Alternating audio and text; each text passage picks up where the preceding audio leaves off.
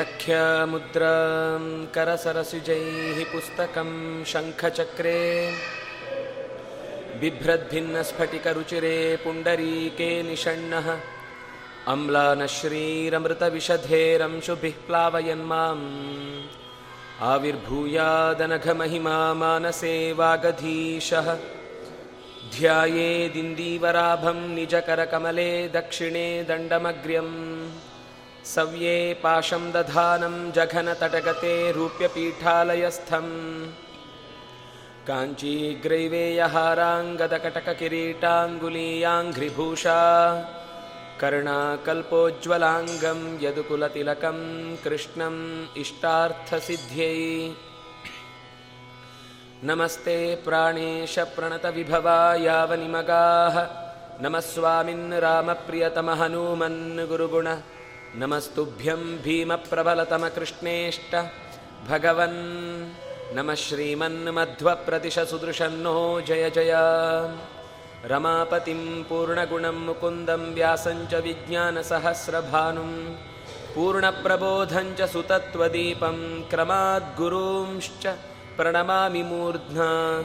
सर्वेन्द्रियाभिमानिस्थमुख्यप्राणस्थविष्णुना प्रेरितश्रीशतुष्ट्यर्थं करिष्ये कर्म चाखिलम् नारायणं सुरगुरुं जगदेकनाथं भक्तप्रियं सकललोकनमस्कृतं च।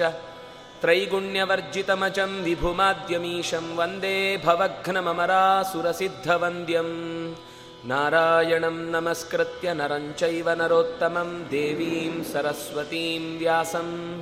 ततो जयमुदीरये ಸ್ವಸ್ತ್ಯಸ್ತು ಸತಾಂ. ಹರಿ ಓಂ.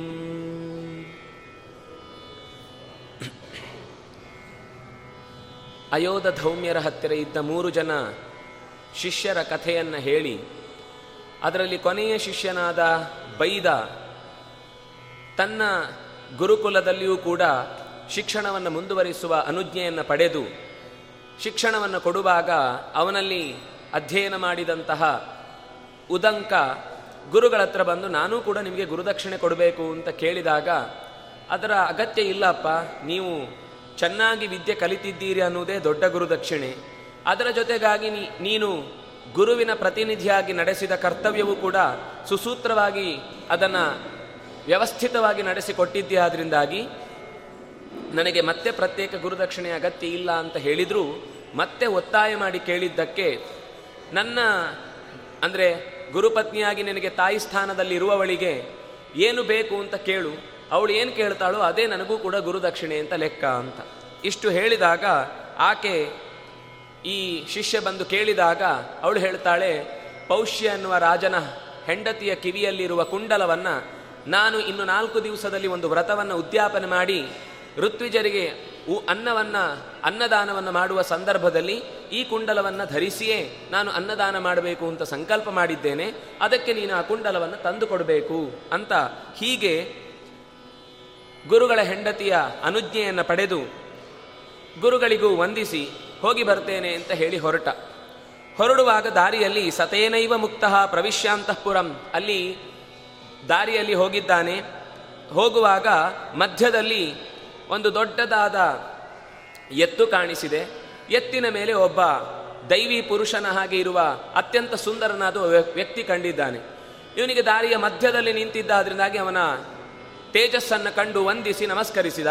ಅವನು ಹೇಳಿದ, ನೀನು ಹೋಗುವ ಮುನ್ನ ಇದರ ಗೋಮಯ ಗೋಮೂತ್ರವನ್ನು ಸ್ವೀಕರಿಸಿ ಹೋಗು ಅಂತ. ಅದಕ್ಕೆ, ಇಲ್ಲ, ಯಾಕೆ ಸ್ವೀಕರಿಸಬೇಕು ನಾನು? ಅಂತ ಕೇಳಿದ.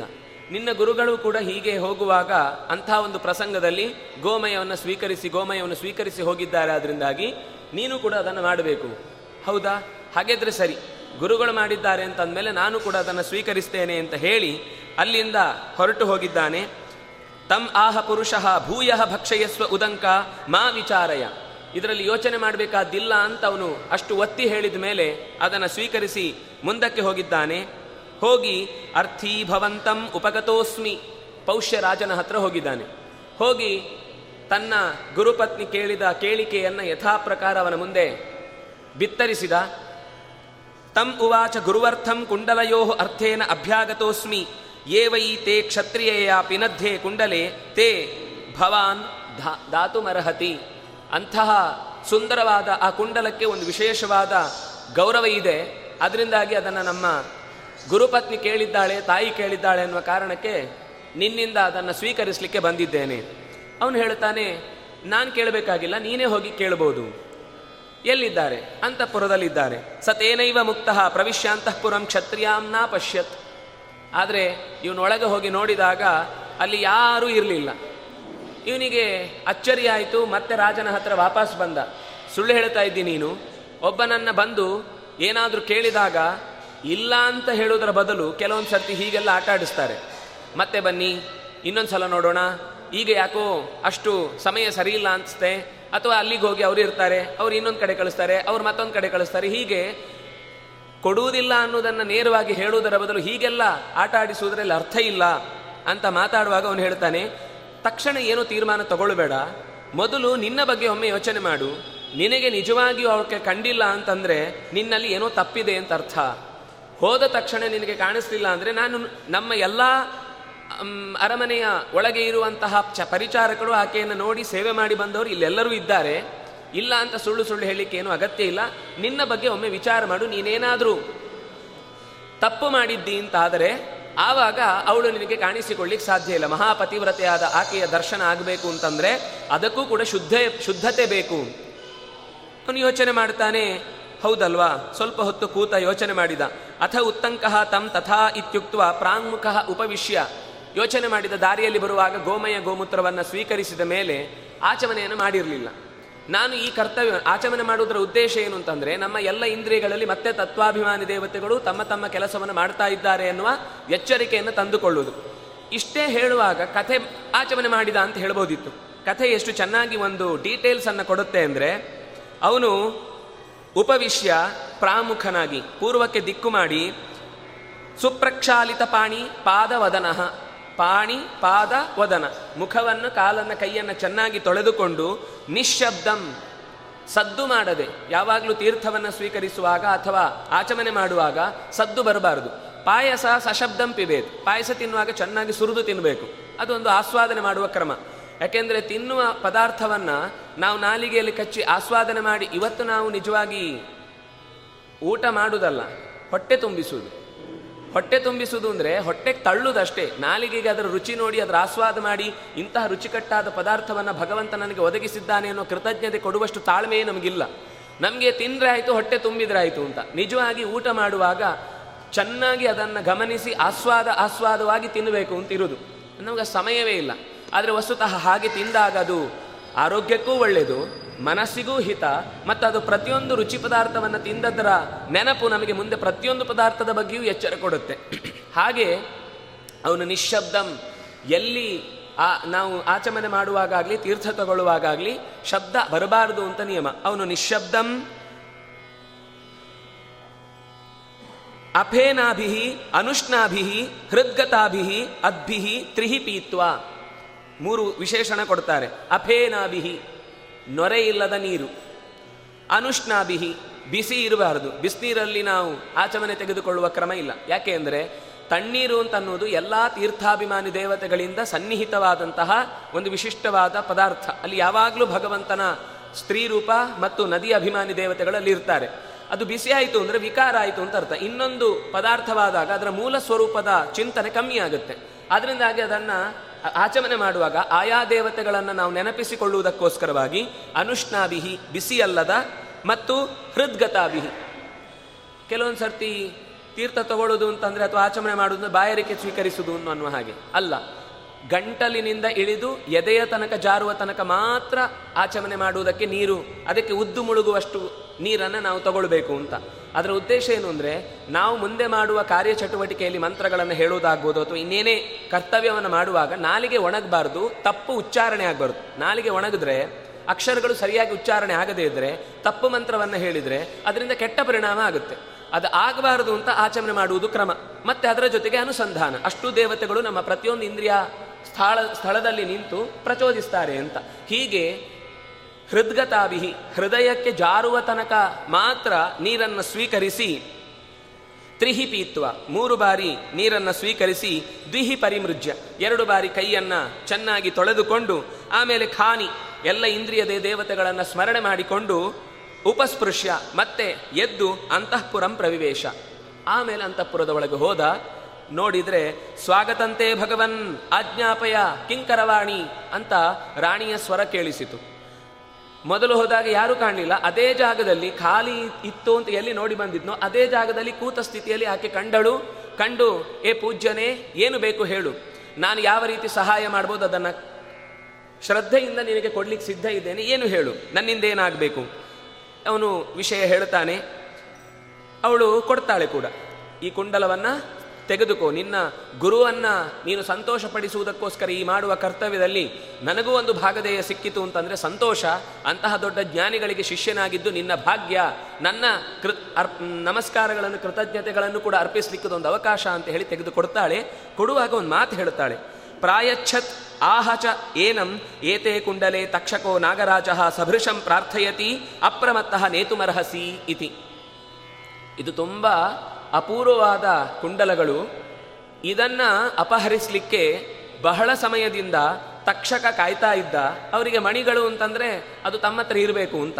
ಅಂತಹ ಅಪೂರ್ವವಾದ ಮಣಿಯನ್ನು ಅಪಹರಿಸಲಿಕ್ಕೆ ತಕ್ಷಕ ಕಾಯ್ತಿರ್ತಾನೆ. ನೀನು ಅಪ್ರಮತ್ತನಾಗಿ ಎಲ್ಲಿಯೂ ಕೂಡ ಅಜಾಗ್ರತೆಯಿಂದ ವರ್ತಿಸಿದರೆ ನಿನ್ನ ಕೈಯಿಂದ ಅಪಹಾರ ಆಗುತ್ತೆ ಅಂತ ಎಚ್ಚರಿಸ್ತಾಳೆ. ಆಗ ಅವನು ಹೇಳ್ತಾನೆ ನಮಾಂಶಕ್ತಃ ತಕ್ಷಕೋ ನಾಗರಾಜು ದರ್ಶಯಿತು. ಹಾಗೆಲ್ಲ ನನ್ನನ್ನು ಏನು ಮಾಡಲಿಕ್ಕೆ ಆಗುದಿಲ್ಲ. ನನಗೂ ಕೂಡ ನನ್ನದೇ ಆದ ಒಂದಿಷ್ಟು ಯೋಚನೆಗಳಿವೆ. ಅದರ ಪ್ರಕಾರವೇ ನಾನು ನಡ್ಕೊಂಡಿದ್ದೇನೆ. ಅದರಿಂದಾಗಿ ಒಳ್ಳೆ ಕೆಲಸಕ್ಕೆ ವಿಘ್ನ ಬರಲಿಕ್ಕೆ ಸಾಧ್ಯ ಇಲ್ಲ ಅಂತ ಒಂದು ಸ್ವಲ್ಪ ಆತ್ಮವಿಶ್ವಾಸ ಜಾಸ್ತಿ ಮಾಡಿಕೊಂಡು ಹೊರಡುತ್ತಾನೆ. ಹೊರಡುವಾಗ ಪೌಷ್ಯರಾಜ ಮತ್ತೆ ಹೊರಗಡೆ ಭಾಗದಲ್ಲಿ ಸಿಗ್ತಾನೆ. ಸಿಗುವಾಗ ಹೇಳ್ತಾನೆ, ನಿನ್ನಂಥ ಉತ್ತಮ ಜ್ಞಾನಿಗಳು ಸಿಕ್ಕಿದಾಗ ನನಗೆ ನ ತಿಥಿ ತದಿಚ್ಛೆ ಶ್ರಾದ್ದಂ ಕರ್ತು. ನಾನು ಯಾವಾಗ ಜ್ಞಾನಿಗಳು ದೊಡ್ಡವರು, ತಿಳಿದವರು, ವೇದಜ್ಞರು ಅಂತ ಸಿಗ್ತಾರೋ, ಆವಾಗ ನಾವು ಅವತ್ತೇ ಶ್ರಾದ್ದ ಮಾಡಬೇಕು ಅಂತ ಇರುವುದು ಶ್ರಾದ್ದದ ಒಂದು ದಿನ ಇದ್ದೇ ಇರುತ್ತೆ. ತಿಥಿ ಹೇಳದೆ ಬರ್ತಾರಲ್ವಾ? ಅವರು ನಿಜವಾಗಿ ಅತಿಥಿ. ನಾವು ಕರೆದು ಬರುವವರನ್ನು ಅತಿಥಿ ಅಂತ ಹೇಳೋದಿಲ್ಲ. ಸಂಸ್ಕೃತದ ಶಬ್ದದಲ್ಲಿ ಅತಿಥಿ ಅಂತಂದರೆ ನಾವು ಕರೆಯದೆ ಬರುವವರು. ಆದರೆ ಕರೆದು ಬಂದವರನ್ನು ಅಭ್ಯಾಗತರು ಅಂತ ಹೇಳ್ತಾರೆ. ನಾವೇ ಹೋಗಿ ಅಭಿಮುಖವಾಗಿ ನಿಂತು ನೀವು ಬರಬೇಕು ಅಂತ ಅವರನ್ನ ಕರೆ ಕರೆ, ಆಮಂತ್ರಣ ಕೊಟ್ಟು ಬಂದವರಿಗೆ ಅತಿಥಿಯಲ್ಲ ಅಭ್ಯಾಗತ ಅಂತ ಹೆಸರು. ಇಲ್ಲಿ ಅತಿಥಿಯಾಗಿ ನೀನು ಸಿಕ್ಕಿದ್ದಿ, ಅತಿಥಿಗಳು ಸಿಕ್ಕಿದಾಗ ನಿಜವಾಗ್ಲೂ ಕೂಡ ನಾವು ಶ್ರಾದ್ದವನ್ನು ಮಾಡಬೇಕು ಅಂತ ಹೇಳಿ ಕ್ಷಣ ನಿನಗೆ ಸ್ವಾಗತವನ್ನು ಕೋರಿದ್ದೇನೆ. ದಯವಿಟ್ಟು ನನ್ನ ಅಪೇಕ್ಷೆಯನ್ನು ಈಡೇರಿಸು. ಸರಿ, ನಾನು ತುಂಬ ಗುರುಗಳ ಹತ್ರ ಹೋಗುವ ತ್ವರೆಯಲ್ಲಿದ್ದೇನೆ.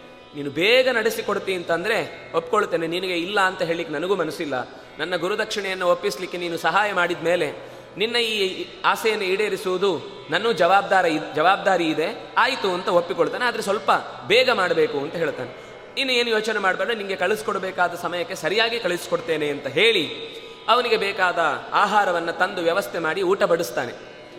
ಯಸ್ಮಾತ್ವಂ ಅವನೇನಾಗುತ್ತೆ? ಆ ಊಟವನ್ನು ಹಾಕಿದ ಮೇಲೆ ಉತ್, ಉತ್ತಂಕಃ ಸಕೇಶಂ ಶೀತಂ ಅನ್ನಂ ದೃಷ್ಟ ಅಶುಚಿ ಏತತ್ ಇತಿ ಮತ್ವ ತಹ, ತಂ ಪೋಷ್ಯಂ ಉವಾಚ. ತಂದು ಹಾಕಿದ್ದಾರೆ ಅನ್ನ ತಣ್ಣಗಿದೆ. ಅದರಲ್ಲಿ ಒಂದು ಕೂದಲು ಸಿಕ್ಕಿತು. ಅಶುಚಿ ಇದೆ. ನಿರ್ಮ್ ನಿರ್ಮಲವಾದ ಅನ್ನವನ್ನು ಹಾಕಿಲ್ಲ ಅನ್ನುವ ಕೋಪದಿಂದ ತಕ್ಷಣದಲ್ಲಿ ಅವನಿಗೆ ಬೈತಾನೆ. ಬೈದು, ದದಾಸಿ ತಸ್ಮಾತ್ ಅಂದೋ ಭವಿಷ್ಯಸಿ. ಕೊಡಬಾರದ ಅನ್ನವನ್ನು ಕೊಟ್ಟಿದ್ದಿ ಅಂತ ಅಂದ ಮೇಲೆ ಕಣ್ಣಿಲ್ವ ನಿನಗೆ ನೋಡಿ ಕೊಡಬೇಕಲ್ವ? ಏನನ್ನಾದರೂ ಕೊಡುವಾಗ ಇನ್ನೊಬ್ಬರಿಗೆ ಯಾವತ್ತೂ ಮೈಲಿಗೆ ಆಗುವ ಅಥವಾ ಅಶುಚಿಯಾದಂತಹ ವಸ್ತುವನ್ನು ನೀಡಬಾರದು. ಕಣ್ಣಿದ್ದು ಕುರುಡಾಗಿ ಹೋಯ್ತಲ್ವ ನಿನಗೆ? ಇದ್ದೇನು ಉಪಯೋಗ ಕಣ್ಣು? ಕಣ್ಣು ಕುರುಡಾಗ್ಲಿ ಅಂತ ಶಪಿಸಿದ. ಪೌಷನಿಗೆ ತುಂಬ ಕೋಪ ಬಂತು. ಯಾಕೆಂದ್ರೆ ಅವನು ತುಂಬ ನಂಬಿಕೆಯಿಂದ ತರಿಸಿ ಅನ್ನವನ್ನು ಹಾಕಿದ್ರೆ, ಅಶುಚಿ ಅಲ್ಲದ ಅನ್ನವನ್ನು ಅಶುಚಿ ಅಂತ ಹೇಳಿ ಅದರ ಮೇಲೆ ದುಷ್ಟತನವನ್ನು ತೋರಿಸಿ ಅದು ಕೆಟ್ಟದ್ದು ಅಂತ ಅನ್ನುವ ನಿರಾಕರಣೆ ಮಾಡಿ, ನನಗೆ ಸುಮ್ಮನೆ ಶಾಪ ಕೊಟ್ಟಿಯಲ್ವ? ನಿನಗೂ ಕೂಡ ಅನಪತ್ಯೋಭವ. ನಿನಗೂ ಮಕ್ಕಳಾಗದೇ ಇರಲಿ ಅಂತ ಶಪಿಸಿದ. ಹೀಗೆ ಪರಸ್ಪರ ಶಾಪ ಆದ ಮೇಲೆ ನಯುಕ್ತಂ ಭವತ ಅನ್ನಂ ಅಶುಚಿ ದತ್ವ ಪ್ರತಿಶಾಪಂ ದಾತು ತಸ್ಮಾತ್ ಅನ್ನಮೇವ ಪ್ರತ್ಯಕ್ಷೀಕುರು. ತಪ್ಪು ಮಾಡಿ ಮತ್ತೊಂದು ತಪ್ಪು ಮಾಡುವುದುಂಟಲ್ವಾ? ಅದು ಇನ್ನೂ ದೊಡ್ಡ ತಪ್ಪು. ನಾನೇನೋ ಹೇಳಿದ್ದೇನೆ ಅಂದರೆ ಯೋಚನೆ ಮಾಡಿಯೇ ಹೇಳಿದ್ದೇನೆ.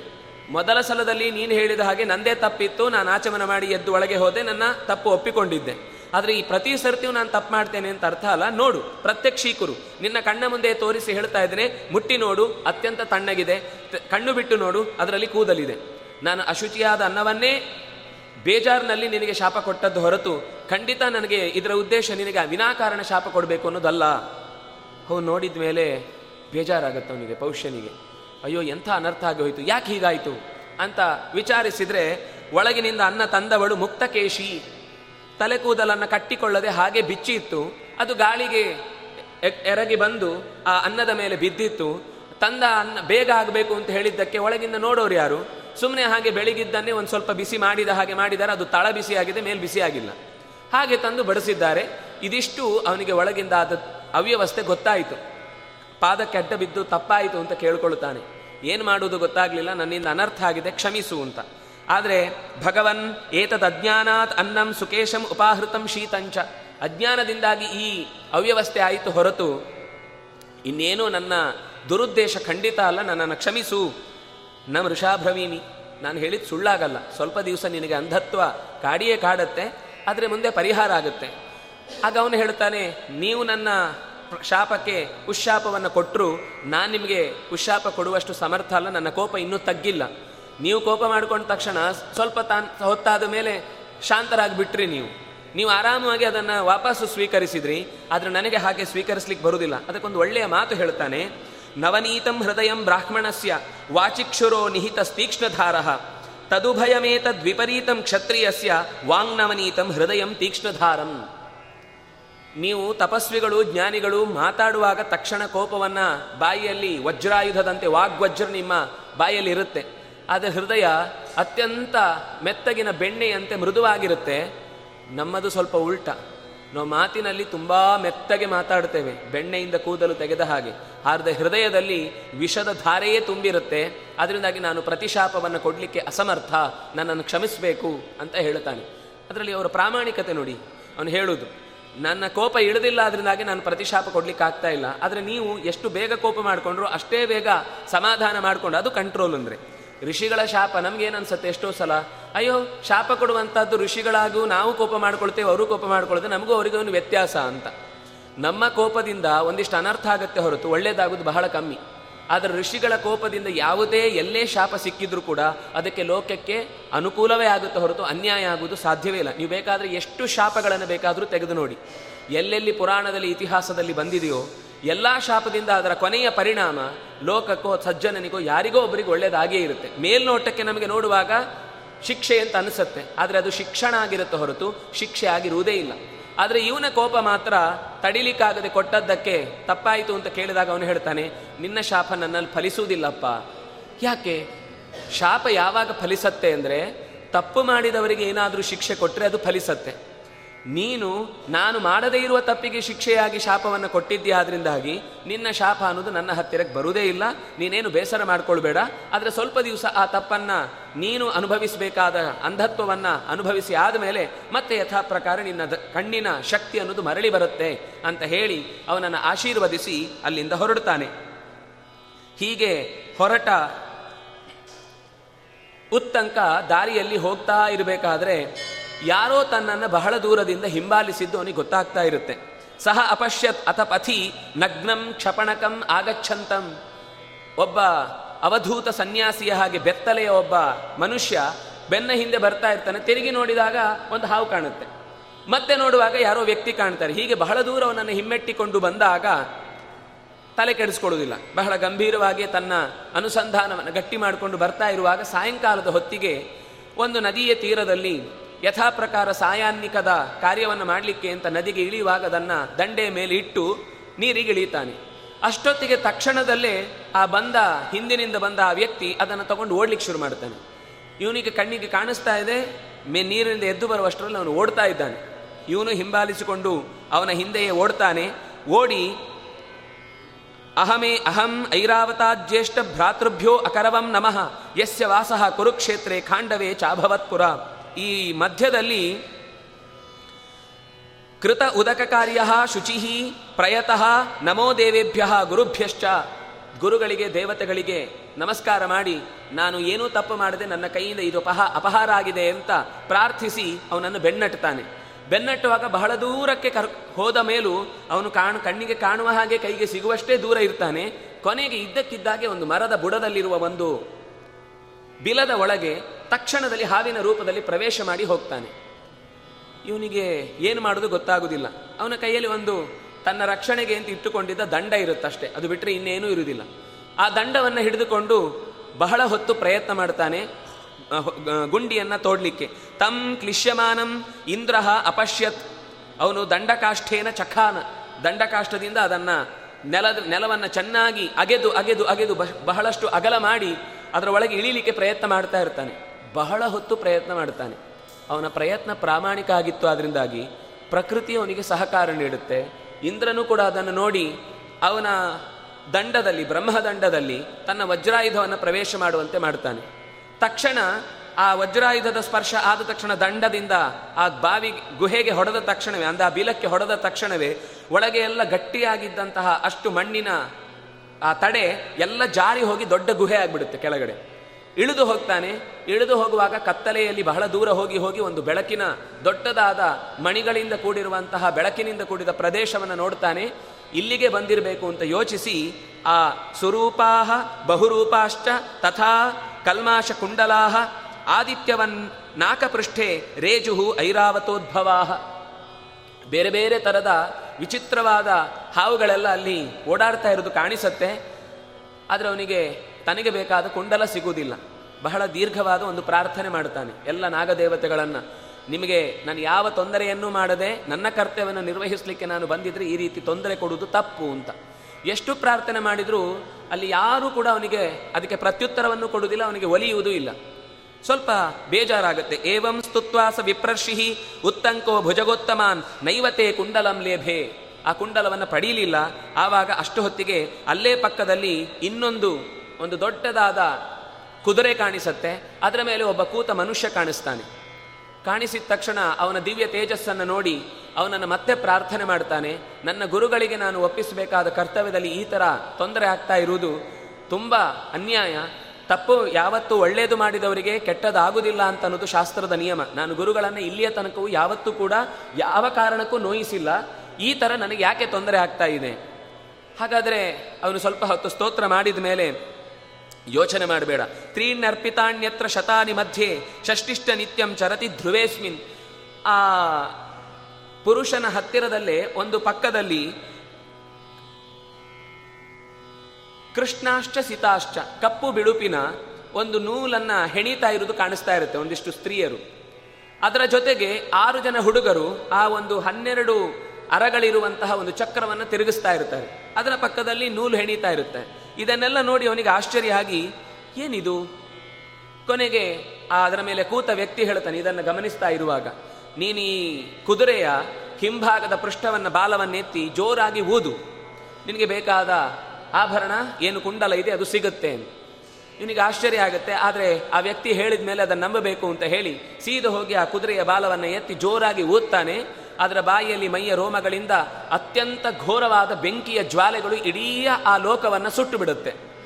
ಸುಟ್ಟ ತಕ್ಷಣ ತಕ್ಷಕ ಓಡಿ ಬರ್ತಾನೆ. ಓಡಿ ಬಂದವನೇ, ತಪ್ಪಾಯಿತು, ನನಗೆ ಇನ್ನು ಮುಂದೆ ಇಂಥ ಶಿಕ್ಷೆ ಕೊಡಬೇಡ. ನಾನು ಅಜ್ಞಾನದಿಂದಾಗಿ ಈ ವಸ್ತುವನ್ನು ತೆಗೆದುಕೊಂಡು ಬಂದೆ, ನನಗೆ ಬೇಕಿತ್ತು ಅಂತ ಮೊದಲಿನಿಂದ ಯೋಚನೆ ಮಾಡಿದ್ದೆ. ಇದನ್ನು ತೆಗೆದುಕೊಂಡು ದಯವಿಟ್ಟು ನಿನ್ನ ಗುರುಗಳ ಹತ್ರ ಹೋಗು. ಹೇಗೆ ಹೋಗಲಿ? ಬಹಳ ಹೊತ್ತನ್ನು ನಾನು ಅಗೆಯುವುದರಲ್ಲೇ ಕಾಲ ಕಳೆದಿದ್ದೇನೆ. ಈಗ ನಿನ್ನನ್ನು ಹುಡ್ಕೊಂಡು ಇಷ್ಟು ದೂರ ಬಂದಿದ್ದೇನೆ. ಇವತ್ತು ರಾತ್ರಿಯ ಒಳಗೆ, ಇವತ್ತು ಮಧ್ಯಾಹ್ನದೊಳಗೆ ನಾನು ಅಲ್ಲಿ ಇರಬೇಕು. ಯಾಕೆಂದ್ರೆ ಅವನು ಗುರುಗಳ ಆದೇಶ ಇದ್ದದ್ದು ಕೂಡ ನಾಲ್ಕು ದಿವಸದಲ್ಲಿ ನಾನು ಮಾಡುವಂತಹ ಅನ್ನದಾನಕ್ಕೆ ಇದನ್ನು ತೊಟ್ಟು ಬಡಿಸಬೇಕು ಅಂತ. ಸಮಯವೇ ಇಲ್ಲ, ಹೇಗೆ ಹೋಗಲಿ ನಾನು? ಅಂತ ಅವನು ಕೇಳಿದಾಗ ಆ ಅಶ್ವದ ಮೇಲೆ ಕೂತಿದ್ದ ಮನುಷ್ಯ ಹೇಳುತ್ತಾನೆ, ಈ ಕುದುರೆಯನ್ನು ಹತ್ತು, ಕ್ಷಣ ಮಾತ್ರದಲ್ಲಿ ನೀನು ನಿನ್ನ ಗುರುಕುಲದ ಹತ್ತಿರ ಇರ್ತಿ ಅಂತ. ಅವನ ಯೋಚನೆ ಮತ್ತು ಆ ಉದ್ದೇಶ ಪ್ರಾಮಾಣಿಕ ಆಗಿತ್ತು ಆದ್ರಿಂದಾಗಿ ತಕ್ಷಣದಲ್ಲಿ ಆ ಕುದುರೆ ಮೇಲೆ ಕೂತ, ಕೂತವನೇ ಕ್ಷಣ ಮಾತ್ರದಲ್ಲಿ ಅಲ್ಲಿ ಆ ಆಶ್ರಮವನ್ನು ಸೇರಿದ್ದಾನೆ. ಗುರುವಿನ ಹೆಂಡತಿ ಬಡಿಸ್ಲಿಕ್ಕೆ ಅಂತ ಪದಾರ್ಥಗಳನ್ನು ಸಿದ್ಧಗೊಳಿಸಿ ಕಾಯ್ತಾ ಇದ್ದಾಳೆ. ಇವನು ಬಂದ ತಕ್ಷಣವೇ ನಮಸ್ಕಾರ ಮಾಡಿ ಅದನ್ನು ಒಪ್ಪಿಸಿದ ತಕ್ಷಣ ಅವಳು ಹೇಳ್ತಾಳೆ ಸಂಭ್ರಾಂತಹ ತಕ್ಷಣ ಆಶ್ಚರ್ಯ ಆಗುತ್ತೆ. ನೀನು ಇನ್ನು ಒಂದು ಕ್ಷಣ ತಡ ಮಾಡಿದ್ರೂ ಕೂಡ ನಾನು ನಿನಗೆ ಶಾಪ ಕೊಡಬೇಕು ಅಂತ ಮನಸ್ಸಿನಲ್ಲಿ ಯೋಚನೆ ಮಾಡಿದ್ದೆ. ಇಷ್ಟು ಅಶಿಸ್ತಿನಲ್ಲಿ ಇರುವಂತಹ ಶಿಷ್ಯ ಇಷ್ಟು ದಿವಸ ಗುರುಗಳಿಂದ ಹೇಗೆ ಪ್ರೀತಿಯನ್ನು ಸಂಪಾದಿಸಿದ ಅನ್ನುವ ಕೋಪಕ್ಕೆ ಒಳಗಾಗಿದ್ದೆ ನಾನು. ಆದರೆ ನೀನು ಬಂದ ಕ್ಷಣದಲ್ಲಿ, ಸರಿಯಾದ ಕಾಲಕ್ಕೆ ಬಂದಿದ್ದಿ. ನಿನಗೇನು ನನ್ನ ಮನಸ್ಸಿನಲ್ಲಿ ಕೋಪ ಏನು ಆರಂಭ ಆಗಿತ್ತು, ಹುಟ್ಟಿತ್ತು, ಅದು ನಿನಗೇನು ಬಾಧೆ ತರುವುದಿಲ್ಲ. ನಿನ್ನ ಕರ್ತವ್ಯವನ್ನು ನೀನು ಚೆನ್ನಾಗಿ ನೆರವೇರಿಸಿದ್ದಿ ಅಂತ ಹೇಳಿ ಅದನ್ನು ಸ್ವೀಕರಿಸಿ, ಯಥಾಪ್ರಕಾರ ಅಲ್ಲಿ ಗುರು, ಗುರುಕುಲಕ್ಕೆ ಬಂದಿದ್ದ ಎಲ್ಲ ವಿಪ್ರರ್ಷಿಗಳಿಗೆ ಅನ್ನವನ್ನು ಬಡಿಸಿ, ತನ್ನ ಆಸೆಯನ್ನು ಈಡೇರಿಸಿಕೊಂಡು ಆ ಶಿಷ್ಯನಿಗೆ ಅನುಗ್ರಹ ಮಾಡಿ ಇಂತ ಗುರುಗಳ ಹತ್ರನೂ ಬಂದು ಹೇಳ್ತಾಳೆ. ಆವಾಗ ಗುರುಗಳು ಕೂಡ, ನಿನಗೆ ಎಲ್ಲವೂ ಕೂಡ ಒದಗಲಿ ಒಳ್ಳೆಯದಾಗಲಿ ಅಂತ ಹೇಳುವಾಗ ಗುರುಗಳೇ ನನ್ನ ಹತ್ರ ಒಂದು ಪ್ರಶ್ನೆ ಇದೆ. ನಾನು ದಾರಿಯಲ್ಲಿ ಹೋಗುವಾಗ ಯಾರೋ ಒಬ್ಬ ಸಿಕ್ಕಿದ ಒಂದು ಬಾವಿಯೊಳಗೆ ಹೋದೆ, ಒಂದು ಬಿಲದ ಒಳಗೆ ಹೋದೆ, ಅಲ್ಲಿ ಒಂದು ದೊಡ್ಡ ನಾಕಲೋಕದ ಹಾಗೆ ಕಾಣುವ, ಬೆಳಗುವ ಜಗತ್ತನ್ನು ನೋಡಿದೆ. ಅಲ್ಲಿ ಒಬ್ಬ ಪುರುಷ ಕುದುರೆ ಮೇಲೆ ಕೂತಿದ್ದ. ಪಕ್ಕದಲ್ಲಿ ಒಂದಿಷ್ಟು ಹೆಣ್ಣು ಮಕ್ಕಳು ಇಬ್ಬರು ಸೇರಿಕೊಂಡು ಕಪ್ಪು ಬಿಳುಪಿನ ನೂಲನ್ನು ಹೆಣೀತಾ ಇದ್ರು. ಒಂದು ಚಕ್ರದಲ್ಲಿ ಅರಗೀಲುಗಳು ಆರು ಹನ್ನೆರಡು ಏನಿತ್ತು, ಅದನ್ನು ಆರು ಜನ ಕುಮಾರರು ತಿರುಗಿಸ್ತಾ ಇದ್ರು. ಏನಿದಕ್ಕೆಲ್ಲ ಅರ್ಥ? ಅಂತ ಕೇಳಿದಾಗ, ಅವರು ಹೇಳ್ತಾರೆ, ತೇಯೇ ಸ್ತ್ರೀಯವು ಧಾತ ವಿಧಾತ. ಧಾತ್ರಿ ಮತ್ತು ವಿಧಾತ್ರಿ ಅಂತನ್ನುವ ಇಬ್ಬರು ಈ ಜಗತ್ತನ್ನು ನಿಯಮಿಸುವಂತಹ ಶಕ್ತಿಗಳು. ಅಂದರೆ ಕಾಲದ ನಿಯಾಮಕ ಶಕ್ತಿಗಳು. ಈ ಕಾಲ ನಿಯಾಮಕ ಶಕ್ತಿಗಳು ಎರಡು. ಬಿಳಿ ಕಪ್ಪಿನ ನೂಲನ್ನು ಹೆಣಿತಾ ಇದ್ದದ್ದು ಅಂದರೆ ಹಗಲು ರಾತ್ರಿಯನ್ನು ಒಟ್ಟು ಮಾಡ್ತಾ ಇದ್ರು. ಹಗಲಿನ ದೇವತೆ ಮತ್ತು ರಾತ್ರಿಯ ದೇವತೆ, ಆ ಸ್ತ್ರೀಯರು, ಅವರಿಬ್ಬರು ಹಗಲು ಮತ್ತು ರಾತ್ರಿಯನ್ನು ಜೋಡಿಸ್ತಾ ಇದ್ರು. ನಿನಗೆ ಮೊದಲಿಗೆ ಹೋಗುವಾಗ ಒಂದು ಎತ್ತಿನ ಮೇಲೆ ಕೂತಿದ್ದವ ಸಿಕ್ಕಿದಲ್ಲ, ಅವನು ಅನ್ಯ, ನನ್ನ ಅತ್ಯಂತ ಆಪ್ತ ಮಿತ್ರನಾದ ಇಂದ್ರ. ಆ ಕುದುರೆ ಏನಿತ್ತು, ಅದರ, ಅದು, ಆ, ಎತ್ತು ಏನಿತ್ತು, ಅದರಿಂದ ನೀನು ಗೋಮಯವನ್ನು ಸ್ವೀಕರಿಸಿದ್ಯಲ್ವಾ? ಆ ಗೋಮಯ, ಅದು ನಿನಗೆ ಅಮೃತದ ಪಾನ ಮಾಡಿಸಿದ್ದದು. ನೀನು ನಾಗಲೋಕಕ್ಕೆ ಹೋದರೆ ಬದುಕಲಿಕ್ಕೆ ಸಾಧ್ಯ ಇಲ್ಲ, ವಿಷಮಯ ಆ ಜಾಗ. ಆದರೆ ನೀನು ಅಲ್ಲಿ ಹೋದರೂ ಬದುಕಿದಿ ಅನ್ನೋದಕ್ಕೆ ಕಾರಣ ನೀನು ತಿಂದ ಗೋಮಯ.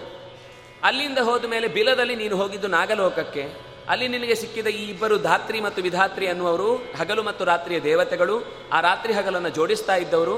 ಹನ್ನೆರಡು ಅರಗೀಲುಗಳಿತ್ತಲ್ಲ, ಅದು ಹನ್ನೆರಡು ಮಾಸಗಳು. ಒಂದು ವರ್ಷಕ್ಕೆ ಸಂಬಂಧಪಟ್ಟ ಹನ್ನೆರಡು ಮಾಸದ ಸಂವತ್ಸರ ಚಕ್ರವನ್ನು ತಿರುಗಿಸ್ತಾ ಇದ್ರು. ಅದನ್ನು ತಿರುಗಿಸ್ಲಿಕ್ಕೆ ನಾ ಆರು ಜನ ಹುಡುಗರಿದ್ರಲ್ವಾ? ಅವರು ಋತುಗಳು.